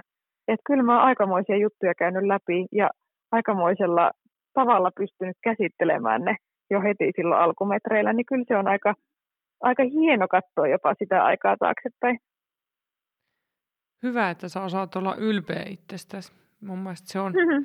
se on enemmän kuin sallittua tuollaisessa tilanteessa. Ja mul, jotenkin terapeuttina mulla tulee tuosta sellainen olo, että siihen varmasti on vaikuttanut se, että, että sä oot ollut niin rakastettu ja kasvanut turvallis, Mm, turva, mm. turvallisessa ympäristössä, niin sun tavallaan käsitys itsestä on ollut niin sellainen vahva, että sä oot yhtä arvokas kuin muut. Siis joo, ihan varmasti. Että jos siinä olisi ollut mulla epäilyksiä, niin se olisi varmaan ollut ihan erilainen tie sitten käsitellä se vammautuminen ja menetykset. Että se, että mä oon kokenut olevani rakastettu ja hyväksytty just sellaisena kuin on, niin se on aivan varmasti vaikuttanut siihen ja helpottanut sitä matkaa. Kyllä, ja mä uskon, että se on vaikuttanut myös tuohon syyllisyyskysymykseenkin, että sä et ole Mm. kokenut sitä, että koska sä tiedät olevas arvokas ja sä pidät ihmisiä niin kuin saman, Mm. samanarvoisina, Mm, niin Mm. tavallaan sil, silloin se, että mä luulen, että se on se tie kohti just sitä, että tällä kaikella on joku tarkoitus ja kukaan ei valinnut, miten tämä meni. jep, ei kukaan pystynyt siihen vaikuttamaan. Niin, niin kyllä. Se, että tämä ei ole, se ei ole ollut meidän käsissä, että kuka, kuka selviää ja näin, niin ei, mä en pystynyt kokemaan siitä syyllisyyttä. Mm. Miten sitten siitä eteenpäin, kun epätodellisesta tunteesta siitä, että on saanut uutisen, että ei pysty kävelemään, niin miten Mm. se sitten alkoi muuttua todeksi? Mä katsoin sun Instagramin kohokohdista, siellä oli lista siitä, mitä Mhm. kaikkea vammoja sä sait, niin No, en, en ole lääkäri, mutta ajattelin, että Mm. siinä on aika hurja lista, että sun keho on todellakin pitkään varmasti palautunut siitä kaikesta. Joo, kyllä. Siis pitkä lista oli niitä varsinkin sisäelinvammoja just niin, että niitä oli aikamoinen ja ei, ei siis ilmeisesti lääkäritkään uskonut, että mä alun perin, että mä selviäisin edes ja että jos selviän, niin en tule varmasti olemaan koskaan itsenäinen, niin se lähtökohta jo, että mä olin hengissä, oli mun mielestä itsellekin ihme ja sitten se, että siitä rupesi sitten sen kevään aikana vähän kuntoutumaan, jo ensimmäiset istumiset oli jo mulle ihme. Ja siis se, että pystyy syömään, niin se oli maailman hienointa sitten jossain vaiheessa, kun, pystyin syömään, että mä rupesin nauttimaan tosi semmoisista arkisista pienistä asioista ihan todella paljon, niin se, se varmasti auttoi ja se toi aina jaksamista se kun, se, kun iloitsi kaikesta pienestä etenemisestä. Ja se, että mulla oli ystävät ja perhe oli tosiaan tosi paljon tukena siinä, että mulla oli yökylässäkin sairaalassa ystäviä, että useamman kuukauden ajan melkein joka yö oli joku ystävä mulla siellä ja yhdessä opeteltiin ja käsiteltiin sitä uutta elämää. Niin se, se oli semmoinen iso voimavara. Ja mikä, mikä se kysymys muuten oli? Mä rupesin tuossa rönsyilemään mun. Ei se mitään. ihan unohdin. Ei se mitään. Se, se kysymys varmaan liittyy just siihen, että mit, miten sä niin kun, Mm. Kun se as- asiat alkoi muuttua todeksi. Ai, aivan. Mutta sähän Joo. va- vastasit siihen mun mielestä hyvin. Tämäkin on mun mielestä Mm. ö, ihan sellainen, ihan mieletöntä, että sulla on ollut tuollainen tukiverkko. On, ja sitten si- mä koen olevani tosi etuoikeutettu siinä, siinä että musta tuntuu välillä jopa vaikealta tehdä tai kertoa vertaistuki tehtävissä niin kuin tästä mun, mun matkasta, koska kaikilla ei vaan ole ihan samanlaista tilannetta. Kaikilla ei ole sitä ystäväpiiriä välttämättä, vaikka sehän, voi, siis sehän riittää, jos on yksi tai mm. kaksikin ystävää ihmistä siinä lähellä, mutta jotenkin mä koen olevani niin etuoikeutettu, että mulla oli tosi iso verkko siinä ympärillä, niin kuin opettajat ja kaverit koulusta kävi mun luona ja seurakunnasta kävi ihmisiä, keiden, keiden kanssa oli vapaaehtoistyötä, niin ne kävivät mua moikkaamassa, että oli niin paljon, ketkä tuki sitä mun matkaa ja u- uuden elämän aloitusta, niin sitten se tuntuu välillä vaikealta mun kertoa ääneen, että hei, mulla oli näin hyvin asiat. Mutta ei se ole keltään pois, että sulla on ollut asiat hyvin. Se, se on ihan totta, ja se mun pitäisi muistaakin, että ei, ei se keltään ole pois. Mm. Ja ehkä se voi jollain tavalla myös auttaa ihmisiä siinä kohtaa, jos ei ollut itsellä samanlaista tilannetta, että mm. et, et, et jollain tavalla se ajatus siitä, että et jokainen ansaitsisi ton ja, ja se, että mm. meillä on erilaisia lähtökohtia, niin se tekee sen, että se toipuminenkin on erilaista. Et, et se on, se on niin kuin inhimillistä elämää myös ja niin, mä, mä uskon, että toi kaikki, mitä sä oot saanut tota kautta, niin sä kyllä levität sen hyvän eteenpäin olemassa, ol, olemassa olollasi, että ä, älä ajattele, että se on muilta pois. He, toi oli kyllä ihana. Ihan, siis sille, joo, ihan totta, että mun pitäisi muistaa, että mä saan olla iloinen ja onnellinen siitä, että mulla oli niin vahva ystäväverkkokin siinä ympärillä, että mä, mä pystyn nyt levittämään sitä hyvää, minkä mä sain mm. eteenpäin. Niin se on kyllä se, joo. Niin, se, se, se tavallaan, sä oot saanut siitä voimia tehdä mm. sen oman parantumisen lisäksi tai palautumisen, miten, mm. mitä sanaa käyttää, mm. niin tavallaan kyllähän se auttaa sua tuossa kaikessa, mitä sä teet. Että se on sellaista totta, sun, sun totta. supervoimaa. Kyllä. Mutta niin, miten, miten sitten se henkinen puoli, sun niin kun oma, mm. sä, sano, sä sanoit silloin aluksi, että tämä onnettomuuden jälkeinen aika oli uusi elämä, uusi mahdollisuus, niin mm. kyllähän sun äh, keho muuttuu tosi paljon ja tietenkin aivovamma vaikuttaa, mm. vaikuttaa ihan kaikkeen, niin miten, miten mm. sä siihen kaikkeen asetuit omassa mielessä? No siis alu tai se oli niinku se helpottava tekijä, että mun mieli jo ajatteli, tai mä ajattelin sen, että kaikella on tarkoitus. Sillä on tarkoitus, että mä, mä elän vielä, ja sillä on tarkoitus, että millä tavalla mä elän, tai että mä oon vammautunut, niin silläkin on joku merkitys tässä maailmassa, että mä pystyn, pystyn tekemään jotain hyvää sillä, että mä oon tässä tilanteessa, niin se varmasti on niin kuin kannatellut mua koko sen kuntoutuksen ja sen uudelleen arjen ja elämän opettelun ajan, että mä oon tiennyt, että tällä on joku tarkoitus, että totta kai tämän piti mennä näin, koska, koska nyt mä voin tehdä jotain tällä. Niin sitten se, että mulla oli semmoinen ilo ja riemu niin kuin opetella se mun kroppa uudestaan. Mä jotenkin nautin siitä tilanteesta jopa, että hei mä voin rakentaa jossain määrin uudestaan mun kropan, koska mä olin, kaikki lihakset oli mennyt mulla ensinnäkin siinä, kun olin maannut monta kuukautta sairaalassa ja en ollut saanut tehdä oikeastaan yhtään mitään, enkä pystynytkään tehdä yhtään mitään, niin, niin sitten se, että mä rupesin oikeasti rakentamaan sitä mun kroppaa alusta alkaen uudestaan. Mä pystyin tutustumaan siihen mun kroppaan, mitä mä en ollut osannut rakastaa silloin ennen onnettomuutta. Mä pystyin tutustumaan siihen uudestaan ja sitten mä pystyin olemaan ylpeä siitä, että hei, tämä on mun kroppa ja se, mitä tämä toimii, niin se on mahtavaa. Että mä, mä jotenkin rakastuin itseeni ihan uudella tavalla se onnettomuuden jälkeen, vaikka kaikki oli pelottava. Oli pelottava istua, oli pelottava pukea. Mä en tiennyt, pystynkö mä käymään vessassa edes, jos niin kuin ikinä itekseen. Että se, se oli niin kuin mahdollisuus, se oli jännittävää. Ja mä, mä ajattelin vaan, että on tosi siistiä saada niin kuin ihan uudella tavalla aikuisena opetella nyt se oma kroppa niin, niin se, se, siis, se oli totuttelu, se oli puhumista, keskustelua, se vaati tosi paljon treeniä. Mä juttelin ö, hoitajien kanssa, mä juttelin lääkärien kanssa. Sitten mulla on tosi vähän ollut niin kun, psykologin kanssa jutteluita. Silloin aluksi mä, mulla oli sairaalassa oli yksi henkilö, kenen kanssa juttelin, ja mä en pitänyt hänestä siinä vaiheessa. Ja jotenkin mä koin, että hän tuputti koko ajan sitä mun muistikuovaan tästä asiasta, että mulle tuputettiin sitä, kyllä sä masennut, tämä on vaikeaa, tämä on rankkaa, se tulee olemaan hirveätä, kun sä meet kotiin ja sitten kaikki on muuttunut ja tämä tulee olemaan kauheata ja toi sun ilo loppuu vielä. Niin mulla oli vaan semmoinen olo, että hei, että kyllä mä ymmärrän, että tämä on rankkaa ja hurjaa, mutta mä en pitänyt siitä, että mulle tuputettiin sitä, että mun täytyy masentua jossain vaiheessa, niin sitten mä olen pystynyt sitten lopettamaan ne psykologin kanssa juttelut aika varhaisessa vaiheessa silloin, että sitten myöhemmällä ajalla aivovamman kautta sit sain uudestaan keskusteluapua ja näin, mutta, mutta silloin alkuun se on ollut sitä, että mä oon aika itsenäisesti, toki ystävien ja perheen kannustuksella tutustunut itteni uudestaan. Sä oot kyllä ollut harvinaisen tuollainen positiivisen psykologian lähettiläs, voisiko sanoa, että, että sä oot pystyn, pystynyt näkemään kyllä niin kuin häkellyttävällä tavalla sen hyvän, sen kaiken muuttuneen ja ehkä luopumisen keskellä.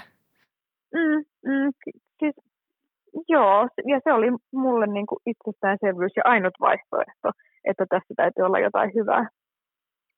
Voi kun tota voisi jotenkin, tota viisautta siirtää meille kaikille, että, että luopumisen hetkellä yrittäisi keskittyäkin mm. siihen, että mitä sen tilalle tulee, kun jostain luopuu ja näkisi sen arvokkaana myöskin. Joo, sitä mä toivon, että se, sitä mä pystyisin välittämään ihmisille. Ja totta kai mullakin oli niin, että mä itkin jonkun yön ja muhun sattui ja oli ikävä. Mutta se, että mä en missään vaiheessa menettänyt toivoa ja uskoa siihen, etteikö mulla olisi tarkoitusta, etteikö kaikella olisi ollut sitä, etteikö kaikella olisi tarkoitusta. Vaan se, että mä itkin sen, sen hetken tunteen ja kivun pois. Ja sitten tuli taas se uusi päivä.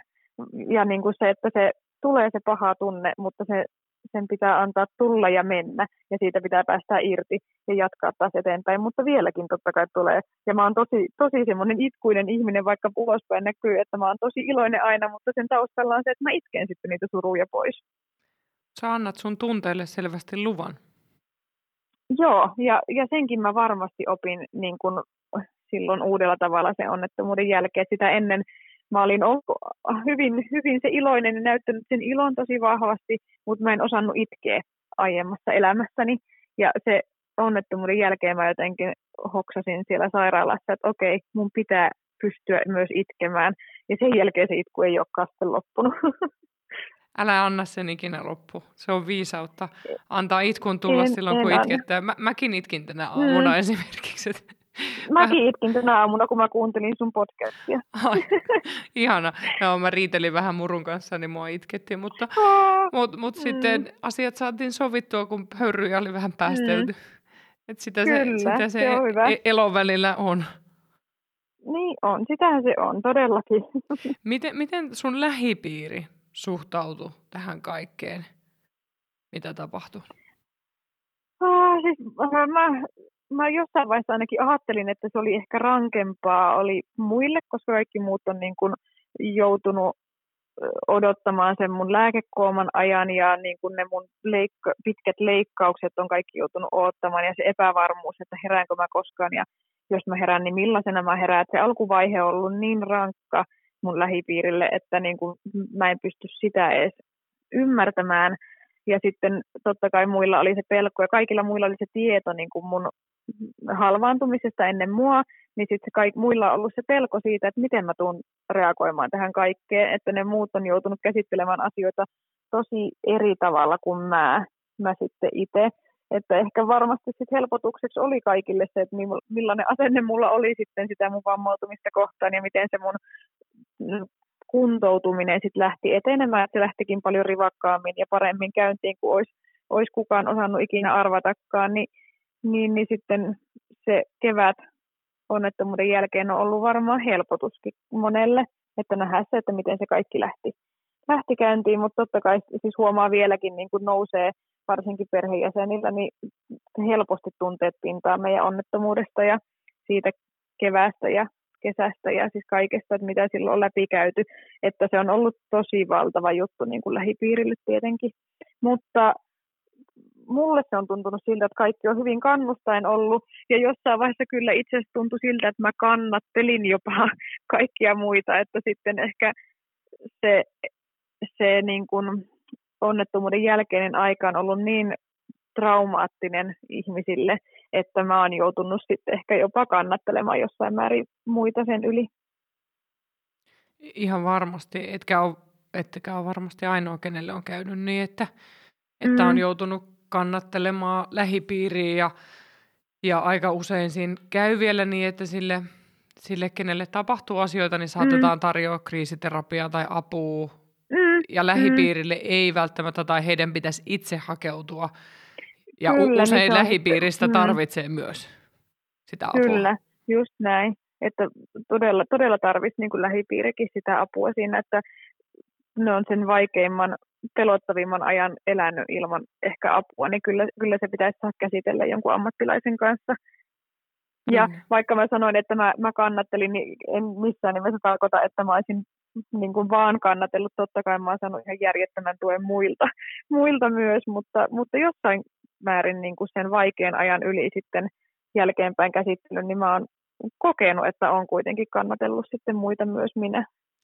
Mä uskon, että se on ollut molempiin suuntiin. Että ei tosta, en Mm, usko, että kukaan mm. ajattelee, että sä, sä tavallaan unohdit nyt sen kaiken tuen ja turvan, mitä sä oot saanut. Mutta, mutta toikin on varmasti Mm. ihan yhtä totta ja mun mielestä se on tärkeää, että sä saat sanoa myös sen ääneen. Mm, joo, kyllä. Miten tota, äm, aina välillä, mitä mä oon työssäni huomannut, niin ihminen, ketä joutuu vakavaan onnettomuuteen tai sairastuu vakavasti tai jotain muuta vakavaa tapahtuu, niin saa sääliä osakseen ja se tuntuu pahalta tai ärsyttää ihan kauheasti Mhm. tai tekee jopa vihaseksi, niin onko sä kokenut semmoista? Siis mä oon varmaan aika vähän saanut sääliä, että on siis joitakin, siis ne on ehkä ollut täysin tuntemattomia. Nyt mulle ei, ei edes tule mitään niin kuin tiettyä esimerkkiä mieleen, mutta joo, en, en mäkään pidä siitä säälistä. Että jos tulee, että no itse asiassa nyt, tulee heti, nyt tulikin mieleen, on ollut semmoisia, ne on yleensä aika paljon vanhempia henkilöitä ollut, jotka on kadulla tullut vastaan, varsinkin silloin alkuaikoina, ja sitten tullut kysymään, että voi voi sua, että ootko sä nyt loppuelämässä tuossa tuolissa ja onpa kauheata, niin sitten on tullut aina se semmoinen taistelutahto, että hei, et älä sääli, että ei mua tarvitse sääliä ollenkaan, että kuule mä pääsen tällä pyörätuolilla vaikka kuinka kovaa kelaamaan ja itse asiassa mä oon tässä mun autolle menossa, että eipä tarvi, että mulla menee kaikki tosi hyvin. Niin sitten se, että niin kun tuntemattomat siitä, että millä tavalla mä liikun, niin tulee sääliä, niin kyllä mä oon halunnut heti niin kuin näyttää, että älkää kuulkaa säälikö, että, että mulla oikeasti asiat on tosi hyvin. Ja tällä tuolilla pääsee kovaa. niin, niin, niin, niin joo, en, en pidä siitä säälistä kyllä, että jos sitä tulee. Mutta aika vähän on saanut sitä osakseni, että se on niin kuin nyt vuosien mittaan vielä vähentynyt mun mielestä tosi paljon, tai en ainakaan näe enkä huomaa sitä vaan enää. Ja sitten ehkä se, että millä tavalla mä oon alusta asti tullut tilanteisiin. Että jos mä menen johonkin uuteen paikkaan tai menen käymään kaupassa, niin mä oon hyvin sellainen, että hei, minä olen täällä, tulin paikalle ja selviän. Saatan kysyä kyllä apua, mutta selviän. Ehkä se mun asenne on niin, että ihmiset ei uskallakaan tulla säälimään aina mua. Niin mä uskon sen, että sulla on kyllä asenne tuossa kohdilla ja hienosti sä oot vastannut myös noille ihmisille, että e- ehkä nämä Mm. kadulla sun luo tulleet ihmiset on saanut Mm. itsekin uutta ajateltavaa siitä, että miten Niin, pyör- mä- vaikka pyörätuolissa joo. Mm. olevaan ihmiseen pitää suhtautua, että, et, että se ei ole lähtökohtaisesti tarvitse ajatella, että tämän ihmisen elämä on nyt pilalla. Joo, just se. Ja sitten niin kuin mä oon yrittänyt ymmärtää, en missään nimessä niin kuin heille henkilökohtaisesti siinä loukkaannut siitä, että jos on tullut sääli, säälivää kommenttia, vaan niin kuin on vaan sitten halunnut näyttää takaisin, että hei kuule, että äläpä yhtään siinä, siinä sääli, että tää, tä- tällä mennään, mitä on annettu. Ja tota, mitä, nyt mun ajatus taas karkaili, kun mä innostuin tästä aiheesta. ei se mitään. Su- sun asenne on ylipäätään todella hieno. On se sitten tä- siellä kadulla tai just se, että kun sä meet tilaan, missä on muita Mm. ihmisiä, niin sä otat paikkas siellä siinä, missä muutkin. Et Kyllä. pidä, pidä, Ja pidä siis tämäkin. On, yritän pitää tämänkin. Että on, toki on välillä niin kuin ujo uusissa tilanteissa, mutta mä en anna niin kuin, en varmasti anna aihetta säälille, niin ehkä sitä ei tulekaan sitten. Niin, tai siis ei, ei kukaan varmaan anna sitä aihetta säälille, mutta on varmasti siis sellaisella ö, asenteella ja niin kuin ilmeellä jopa tuun paikalle, että ei tule niin helposti sit ehkä sitä sääliä. Mm. Tota, sä sivusitkin jo sitä, että sä tavallaan Mm. loit ihan uuden suhteen sun kehoon ja opit Mm. rakastamaan sitä. Ja Mm. sä oot kuitenkin ollut 18-vuotias, kun toi kaikki tapahtui, niin miten se vaikutti sun naiseuden kokemukseen ja seksuaalisuuteen? Tämä on varmaan aihe, mikä mietityttää, Mm. mietityttää monia ka- kaikenlaisissa vakavissa tilanteissa, kun se on kuitenkin niin tärkeä osa myös ihmisenä olemista. Siis kyllä, siis vaikutti tosi paljon, että mä oon niin kuin miettinyt ja käynyt läpi, että miten se vaikutti niin kuin seksuaalisuuteen ja siihen kokemukseen, että, että kuka tai mikä mä oon naisena. Että vaikka mä niin kuin rakastuin mun kehooni uudestaan tai opin niin kuin rakastamaan ihan uudella tavalla, niin mä oon miettinyt sitä sairaala-aikaakin, että siis mua oltiin niin paljon leikelty ja oli letkuja ja ö, mua autettiin pissaamaan ja opettelin kaikki vessassa käynyt niin kuin aivan uudella tavalla, niin mä ehkä en kokenut olevani edes seksuaalinen ihminen siinä vaiheessa. Eli mulla oli ihan sama, että onko hoitaja mies vai nainen vai kuka sieltä tuleekaan mua auttamaan. Että ei mua, mua ei häirinnyt ollenkaan, mikä olisi nyt taas ihan eri juttu. Että jos mulle nyt tulisi, että tämmöinen nuori mies tulee nyt auttamaan, että onko ok, että hän tulee suihkuun sun kanssa, niin se olisi ihan eri tilanne.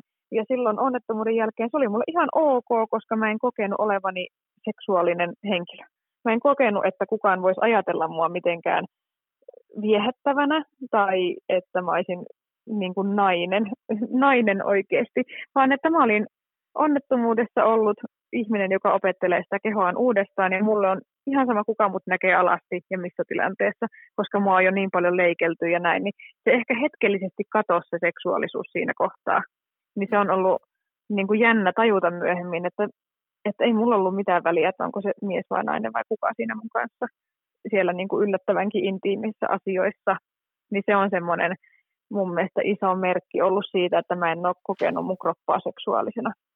Miten se sitten on alkanut palautumaan sen jälkeen?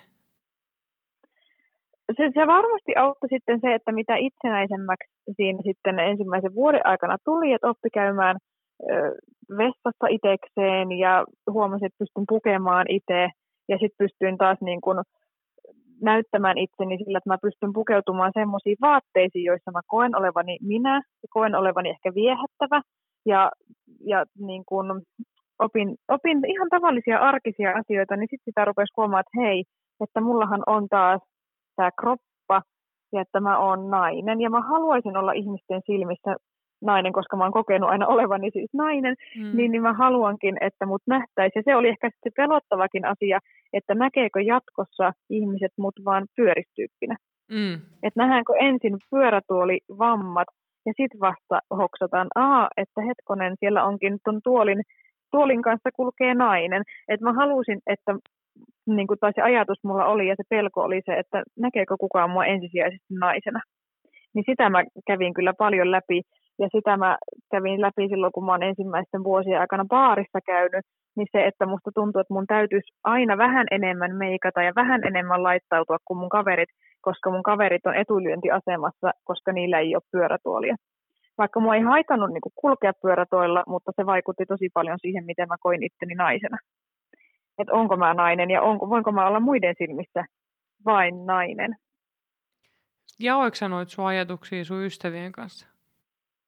Mä oon vasta myöhemmin jakanut. Mä en varmasti sillä hetkellä silloin ole, ole niin kuin sanonut sitä ääneen, että mä koen asian näin, että he on niin kuin reippaasti etulyöntiasemassa ja että he on niin kauniita ja viehättäviä, että mä oon vaan hyvä tyyppi pyörätuolissa. Et en varmaan sanonut sitä silloin ääneen heille, mutta muistelisin, että kerran, kerran mä lähdin itkien paarista kesken illan kotiin, että se oli semmoinen yksi rankka ilta, että mä jotenkin havauhuin siihen, että oikeasti, että mä oon loppuelämäni nyt tässä ja näkeekö kukaan mua viehättävänä, voinko mä olla kenenkään mielestä nainen. Ja mä lähdin kotia ja asuin silloin vielä vanhempien luona ja menin itkemään äitille tätä asiaa. Niin se on ollut semmoinen yksi arkeen paluun jälkeen niin kuin yksi rankka ilta, milloin mä oon käynyt läpi tätä asiaa sitten äitin kanssa. Mm. Sorry. Ähm, Ei mitään. Mm, sä oot ollut ihan valtavan rohkea, että että sä uskalsit itkeä ja kertoa äidille sun tunteista? Mm, joo, ei, ei ollut ehkä helppoa. Tai just se, että mä en edes pystynyt sitä niin kuin kavereille sanoa, koska mä en halunnut jotenkin loukata kavereita sillä, että mä kokisin itteni niin vähempiarvoiseksi tai niin kuin, ö, naisena vähempiarvoiseksi kuin he, että mä olisin kokenut se jopa loukkaavana mun kavereita kohtaan, että mä sanon tuommoisen ääneen, mutta äitille mä sitten uskalsin sen silloin yhtenä iltana sanoa. Helpottiko se sitten, kun sä sait sanoa ne kaikki sun ajatukset ja tunteet ja pelot ääneen? On, siis joo, on varmasti helpottanut silloin, koska sen jälkeen ei ole noin niin kuin rankkaa tuommoista vapaalla oloihin tai tuommoista niin kuin bileiltaa tai tuollaista ei ole sen jälkeen ollut. Mä oon pystynyt käsittelemään jossain määrin ja päässyt vähän eteenpäin siitä. Toki se ajatus niin kuin muutaman vuoden ajan, eihän se kauan kerännyt kyllä olemaan, mutta muutaman vuoden ajan oli kyllä se ajatus siitä, että et okei, mun täytyy aina olla vähän laittautuneempi kuin muut, jotta, jotta mut voidaan nähdä viehättävänä. Että kyllähän se ajatus niin kuin takaraivoon jäi, vaikka mä vähän pääsin eteenpäin siitä niin kuin mm. suuresta pelkotilasta. Niin kyllä, kyllä se vaan pyöri. Ja sitten mua naurattaakin, että mun muutamat kaverit kyllä sanoo sitä, että mun ympärillä pyöri miehiä silloin baarissa niin kuin enemmän kuin monella muulla. Mutta mä taas koin, että se johtui just siitä, että mä olin pyörätuolissa, niin ne miehet pyöri ympärillä keskustelemassa pyörätuolista tai kyselemässä siitä, että hei, miksi sä oot tuolissa, tai että mitä sulla on tapahtunut. Ja kyllä sitä tuli siis hyvää palautetta, ja ihmiset oli, että mahtavaa, kun oot täällä, joka tuntui musta taas hassulta, koska totta kai mä olin siellä baarissa silloin. En mä ajatellut, että se oli mahtavaa, että mä pyörätuolin kanssa lähdin baariin, vaan että se oli mulle itsestäänselvyys, että mä jatkoin sitä elämää, nuoren naisen elämää, mitä olin aiemminkin, niin se oli vähän ristiriitasta se huomio, minkä mä sain silloin.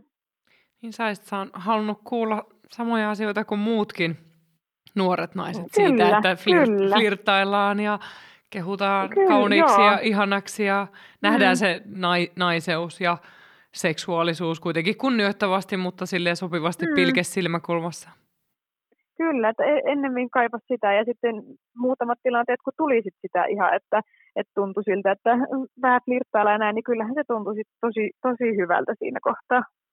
Oliko se osa sit sitä, miten, mikä alkoi rakentaa sen, sen lisäksi niin kuin mun mielestä sä hienosti, tämänkin sä oot selvästi tätä pohtinut, kun sä osasit sanottaa mm-hmm. tämän niin hyvin, että miten se askel kerrallaan meni siitä, että, että sairaalassa oli muiden hoidettavana ja seksuaalisuus oli mm ää, tavallaan se oli ehkä taka-alalla sen kaiken ho- mm. hoidon niin kuin, kyllä, kyllä. takia, mikä on täysin ymmärrettävää, mm. mutta sitten tavallaan arkeen paluun ja itsenäistymisen jälkeen sä aloit itse kiinnittää sun kehoon ja naisellisuuteen mm. ja siihen, että miten muut näkee ja miettimään sitä asiaa, että miten muut näkee mut ja mm. miten ne näkee ekana ja sitten tavallaan se baarimenohan on taas sit seuraava askel, että kuitenkin siellä mm. etenkin nuoret ihmiset kosiskelee toisiaan, että se on osa sitä, miksi Kyllä. sinne mennään, Ni, mm. niin toi on niin kuin, niin, sä, sä hienosti sanotat ton ja tämä kyllä varmasti laittaa jokaisen myös miettimään sitä, kuinka tärkeä on tulla – nähdyksi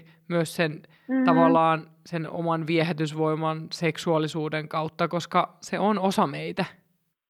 Kyllä, niin on, niin, niin on ja se on ollut nuori, just se, että mäkin olen ollut nuoresta asti se, että mä oon ihastunut ja mä oon halunnut olla niin kuin, tulla nähdyksi ja on semmoinen keskipisteen tyyppi ja tykkään, että mut huomataan, niin kyllä se, että halusin tulla myös nähdyksi ilman, että nähdään vaan pyörätuoli. Niin kyllä se, ja varmasti kaikille se on tärkeää. Niin, niin kyllä, kyllä se tuntuu tosi tärkeältä. Ja oli sitten hienoa huomata jossain kohtaa baarissa, että tulee myös niitä tyyppejä, jotka, jotka näkee muutakin kuin pyörätuolin. Että se ei ole pelkästään se, että halutaan tietää, että miksi mä oon pyörätuolissa, vaan että kiinnostaa minä naisena, niin olihan se niin kuin tosi imarteleva ja ihana, ihana juttu. Mä, mä voisin kuvitella, että Tämä on tietenkin nyt mun oletus, mm. mutta voisin kuvitella, mm. että, että miehiä on myös jännittänyt flirttailla sulle. Että ne on miettinyt, mm. että saako flirttailla. Että vo, voiko tässä olla myös joku sellainen ö, oletuksia myös siinä, että miten pyörätuolissa istuvaa saa lähestyä? Siis aivan varmasti ja siis totta kai se on, on niin kuin uutta ja erilaista, koska tosi vähän varmaankaan näkee niin kuin paarissa, tai niin kuin, koska on paljon vähemmän ihmisiä, jotka kulkee pyörätuolilla. Ja Jyväskylässä nyt varmaan tosi vähän ihmisiä, jotka kulkee pyörätuolilla, että itse en vieläkään törmää hirveän usein muihin. Niin, niin totta kai se on niin kuin monelle täysin vieras ja uusi juttu. Niin onhan se helppo keskusteluavaus myös se, että hei, vautsi, että sä oot pyörätuolilla täällä, tai jotain, jotain niin kuin pyörätuolin liittyvät, onhan se niin kuin helppo lähteä sitä kautta tutustumaan ja keskustelemaan. Ja varmasti just se jännitys, että voiko mä lähteä flirttailemaan tolle, että onko se nyt ihan ok, koska ei vaan ole mitään käsitystä siitä, että millaista se elämä pyörätuolissa on. Niin, niin se ehkä, että mä oon voinut jopa silloin baarissakin opettaa niille miehille sitä, että hei, muu voi suhtautua ihan samalla lailla kuin kehen tahansa muuhun. Ja voidaan sivussa sitten käydä keskustelu siitä, että miksi mä oon pyörätuolissa. sä oot tehnyt siellä kuule seksuaalikasvatustyötä, kun tämähän on ihan niin kuin seksuaalikasvatus. Tämä on ihan seksuaalikasvatusasia, että, että nuorille kerrottaisiin, tai mm. itse asiassa sehän lähtee jo sieltä lapsuudesta, että kaikilla ihmisillä mm. on seksuaalisuus. Kyllä, että ei se katoa mihinkään. Se on ollut niin kuin hauska huomata, että tosi usein, jos miehet kysyy jotain niin kuin mun vammautumisesta, niin kyllä se on, että se haluttaisiin tosi nopeasti kysyä se, että pystytkö harrastamaan seksiä. Niin se on se niin kuin, tärkeä, niin kuin, silleen ymmärrettävä kysymys, koska ihmiset ei tiedä vaan mitä se elämä. Ja pyörätuolissakin ollaan niin monesta eri syystä, että eihän ihmisillä voi olla vaan mitään käsitystä, mutta se on niin kuin mulle hassu juttu, että kysytään, että pystytkö harrastamaan seksiä. Mä, että ei mulla mitään ole niin kuin poistettu tuolta alhaalta, että on siellä ihan vielä pimppi tallella. miten, tuota, miten sä sanoisit tähän, että kun onhan toi siis aidosti tykerä kysymys, että pystytkö harrastamaan seksiä, kysytään tolle. Mutta mut mm. miten niin kun, mitä sä ohjeistaisit ihmisiä, mitkä ehkä on ihastunut tai flirttailee pyörätuolissa olevan ihmisen kanssa, niin miten tällaisista asioista sun mielestä olisi hyvä keskustella niin, että se on kunnioittavaa eikä tykeröä? Hmm, toi on siis tosi hyvä kysymys. Ei ole mitään, mitään superhienoa vastausta mulla tähän kyllä valmiina. Ei se mitään. Tota, siis, äh, ihan, mä, mun mielestä niin kuin, ihan perus flirtillä kyllä kannattaa lähteä liikkeelle ihan niin kuin kenen tahansa kävelevän vammattoman ihmisen kanssakin keskustelisi ja juttelisi. Ja siinä voi niin kuin, totta kai voi jossain kohtaa sivuuta sitä keskustelua, että että minkä takia on vaikka vammautunut tai sitten vähän tunnustella sitä, että kuinka paljon halutaan puhua tästä aiheesta. Ja sitten kun ruvetaan miettimään oikeastaan seksuaali, seksuaalisuutta tai jonkinnäköistä seksuaalista kanssakäymistä, niin ihan siis siitä pienestä kosketuksesta lähtee liikkeelle ja kysyä samalla lailla kuin mun mielestä keltä tahansa muultakin, että onko tämä ok, miltä susta tuntuu.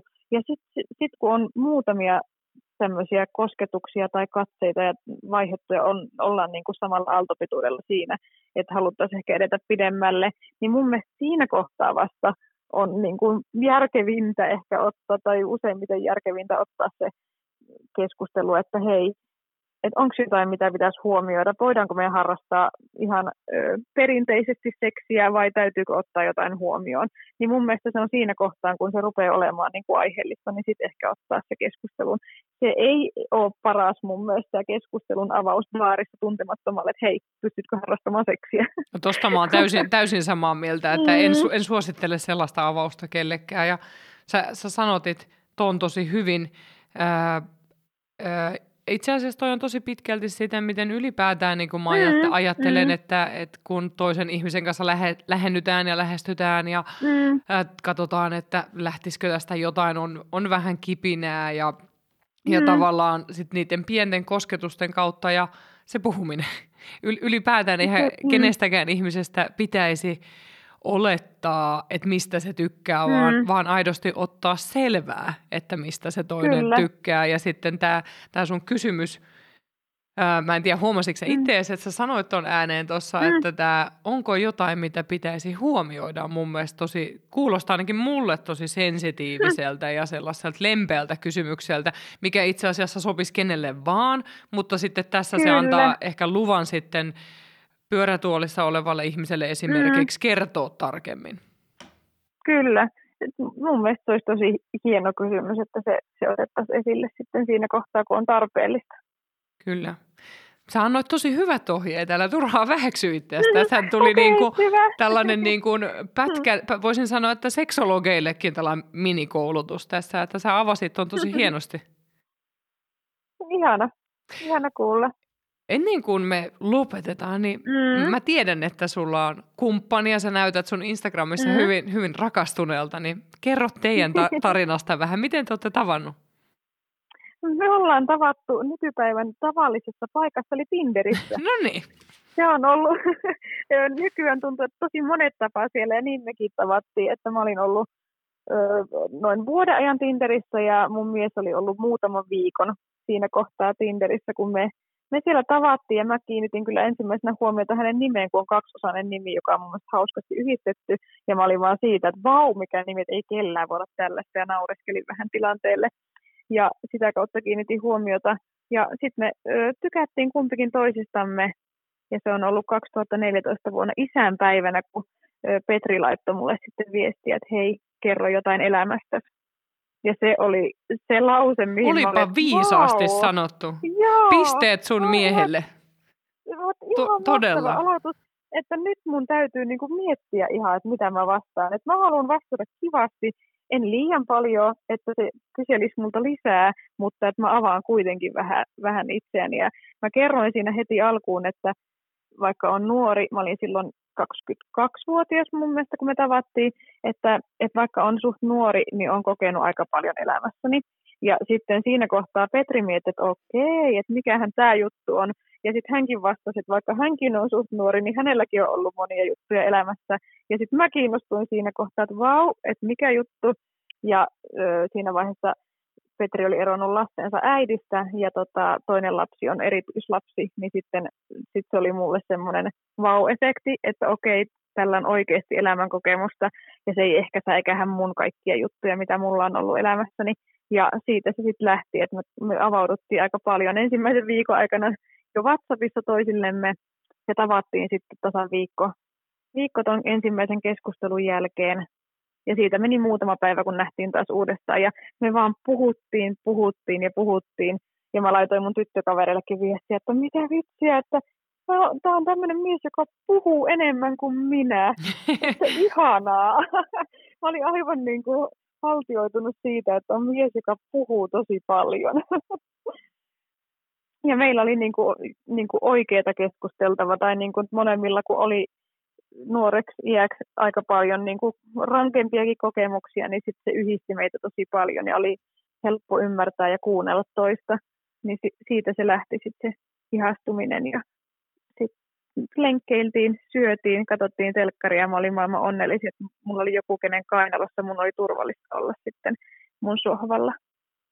Kuulostaa siltä, että, että se oli aika äkkiä menoa se oli aika äkkiä menoa. Mä kyllä sanoin eka mun kavereille tosiaan, että no katsotaan kaksi viikkoa tai kaksi kuukautta, mä pidän hauskaa hetken aikaa. Mutta nyt tässä on yli kuusi vuotta oltu yhdessä, että tota, ei se ollutkaan ihan hetki aikaa hauskanpitoa.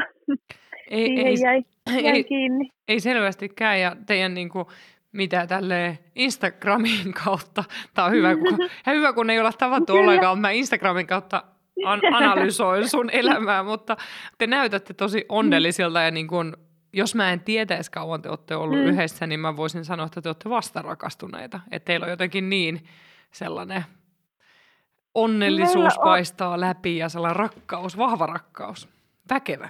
Joo, kyllä, mä san, joo, kyllä vahva rakkaus on hyvin, hyvin kuvaava siinä, että on ollut aikamoissa, aikamoisia juttuja tosiaan niin kuin miehen, miehen lapsen kautta monenmoista mutkaa ja ö, kommellusta, ja, no, ei kommellusta edes, vaan paljon raskaampiakin, tosi raskaita aikoja ollut niin kuin kehitysvamma ja epilepsian ja käytöshäiriöiden kautta, ja sitten mun aivovamma niin kuin rupesi näkymään vahvemmin sit meidän parisuhteen alkuaikoina, ja ja sitten huomasin, että ei tää, että työssä, mä kävin töissä vielä silloin ja opiskelin vielä samaan aikaan, niin oli aika, aika rankat ajat siinä meillä sitten mun, mun vamman kautta ja opettelin sit sitä arkea, opettelin, että miten tässä jaksaa niin kuin lapsiperhearkea, että lapset on meillä joka toinen viikko, että sitä piti opetella.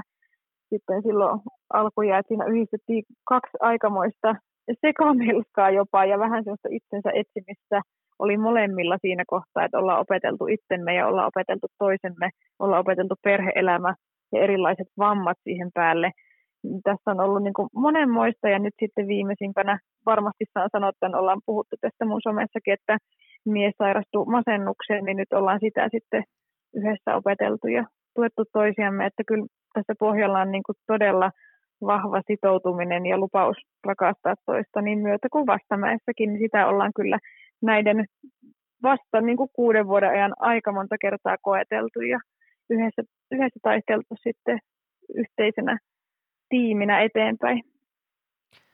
Niin siinä on varmaan ollut kyllä paljon tunteita. Et, et, sitä, tos, sitä ei ole puuttunut. Tuossa niinku, sanotaanko näin, että yhden ihmiselämän verran asiaa kuuteen vuoteen. Siltä se välillä tuntuu, kyllä, että ihan, että tässä olisi niin kuin pidemmänkin aikaa oltu yhdessä ja on, on kyllä niin, niin isoja asioita käsitelty, että aika, aikamoisia juttuja täytyy tulla, että meidän tämä vene kaatuisi. Mikä on auttanut sua jaksamaan? Jaksamaan rakastaa? Urheilu. Mm? Urheilu. Se, että mä oon saanut omaa aikaa, mikä kuulostaa hyvin kliseiseltä, mutta se, se on tärkeää. Se auttaa, se on tärkeää. Meillä kun on se mahdollisuus tosiaan, että kun lapset on joka toinen viikko, niin meillä on sitä kahden keskeistä aikaa, tulee sitäkin kautta jo, niin kuin, että saadaan oltua ihan kahdesta, mutta se, että molemmat meistä kaipaa myös sitä, että saa olla ihan itekseen ja voi tehdä niitä ihan omia juttujakin välillä, niin sitten se, se auttaa kyllä jaksamaan. Ja se, että me puhutaan tosi paljon. Hyvä, että te ette ole ikinä hukannut sitä. Mun pitikin kysyä itse asiassa siitä, mm. että oletteko saanut Joo. säilytettyä sen, kun jos puhuu näistä, mä en tiedä miksi mä oon mm. ihastunut tähän ajatuksen puhua supervoimista, mutta puhuminen on kyllä sellainen mm. ihmiselämän supervoima, että, että jos kyllä. jaksaa puhua mm. ja jaksaa käsitellä asioita, vaikka sitähän joutuu mm. parisuhteessa esimerkiksi käsittelee usein samoja asioita uudelleen. Kyllä, kyllä. niin joutuu. Ja sitä, että se, siis on ihanakin huomata, että siis toki me, meille tulee nykyään niitä aikoja, että ei nyt ihan joka ilta käydä läpi kaikkia, kaikkia meidän vaikeita asioita, vaikka yritetään niin kuin käydä läpi. Tällä hetkellä meillä on semmoinen illan kiitollisuushetki, tota, että, että mä kyselen. Mä itse mun on helpompi käydä läpi sitä, että mistä mä oon kiitollinen, mutta sitten on yrittänyt opettaa nyt miehelle tämän masennuksen kanssa taistelussa, että olisi joka päivä etitään se edes yksi pieni asia, mistä on kiitollinen päivä aikana niin se on semmoinen, mutta sitten on ihana huomata, kun se joinain iltana jaksetaan rönsyillä sitä meidän juttua, että me huomataan, että me ollaan puolitoista tuntia puhuttu vaan tässä sängyssä ja ei meinaisi loppua, mutta pakko mennä nukkumaan jo, niin sitten on ihana huomata, että kyllä sitä vaan sitä juttua, juttua tulee, vaikka ei joka ilta jaksakaan. Ei sitä tarvikaan joka ilta jaksaa. Ei, ei joka ilta ei jaksa ja sitten ollaan sillä, että sitten me hipsutetaan toisiamme, niin sillä jaksaa eteenpäin, että jos ei joka, joka päivä puhuta niin paljon. kosketus on tärkeää ja kyllähän toi kuulostaa siltä, että te löydätte henkisesti toistenne syliin, vaikka on haastavia mm. aikoja. Että kyllä, te ette ole hukannut kyllä. toisianne, kun se on usein se iso riski, kun elämä tuo mm. haasteita eteen, mitä tulee aina pitkissä suhteissa, että ettei hukkaa toista. Jep, kyllä. Et sitä toivotaan, että löydetään aina toistemme luo. Mm. Mitä sä rakastat kaikista eniten sun miehessä? Mä raka- no, kosketusta. Kosketusta rakastan kaikista eniten, mutta se, miten, miten hellästi Petri mua kannattelee ja nostaa ja koskettaa. Jos mua sattuu päähän, se koskee mun päähän, hipsuttaa mun päätä tai auttaa mut ylös, jos mä en pääse itse liikkumaan. Ja siis ihan se kosketus, se kuinka auttaa ja tukee, se on ihanaa. Kuulostaa hyvältä. Ja kosketus on Mä en tiedä, koetko sä niin, että kosketus on mm. äärettömän parantavaa myös kivun äärellä? Kyllä, on se ja senkin opin vasta tässä uuden elämäni aikana niin kuin itse tai on oppinut, niin kuin, että mäkin voin koskettaa muita ja auttaa sillä, niin se tuntuu hyvältä. Tai just esimerkiksi miestä, että mä pystyn auttamaan häntä, että mä kosketan ja päinvastoin, niin se on kyllä, se on ihana juttu. Voinko mä tota, kysyä myös, että onko se mm. oman seksuaalisuuden löytäminen saanut uusia tasoja nyt, kun sä oot elänyt pitkässä parisuhteessa? Öö, siis on, on niin kuin seksuaalisuus on tässä niin kuin meidän parisuhteen aikanakin muuttunut. Että siis totta kai se on tullut tavallisempaa ja arkisempaa siitä omasta seksuaalisuudesta, oman itseni tuntemi, tuntemisesta ja siitä, että mitä mä haluan niin kuin seksuaalisuudelta, että se on niin kuin, tavallisempaa, se ei ole ehkä enää niin roihuavaa itselle aina, että nyt on ollut paljon tasaisempaa, mutta se, että miten mä mun oman kropaan koen, niin se on auttanut niin kuin mua rakastamaan mun omaa kroppaa, se miten mä näen, miten mun mies katsoo mua. Että siis, mä en tiedä kuinka paljon mä taas rönsyylin tässä mun vastauksessa. Ei haittaa mitään, siis, anna mennä vaan. on, on niin kuin muuttunut, että alkuun se oli tosi huumaavaa ja oli ihana huomata, että joku oikeasti palvoo katsella mua ja se oli niin kuin maailman maagisinta ja ihaninta. Ja sitten siitä on niin kuin tullut tavallaan arkisempaa tutumpaa, mutta se, että musta tuntuu koko ajan paremmalta mun kropassa se, että mä, mä niin kuin kehitän sitä urheilun kautta, että mä huomaan pystyväni monenlaiseen, mutta se, miten mun mies koskee ja katsoo mua, niin se tukee sitä koko ajan. Että se ei ole missään vaiheessa laantunut niin kuin laantunut niin kuin se oma seksuaalisuus tässä meidän parisuhteen aikana. Että ehkä roihuavammasta hiukan tasaisempaan toki mennä.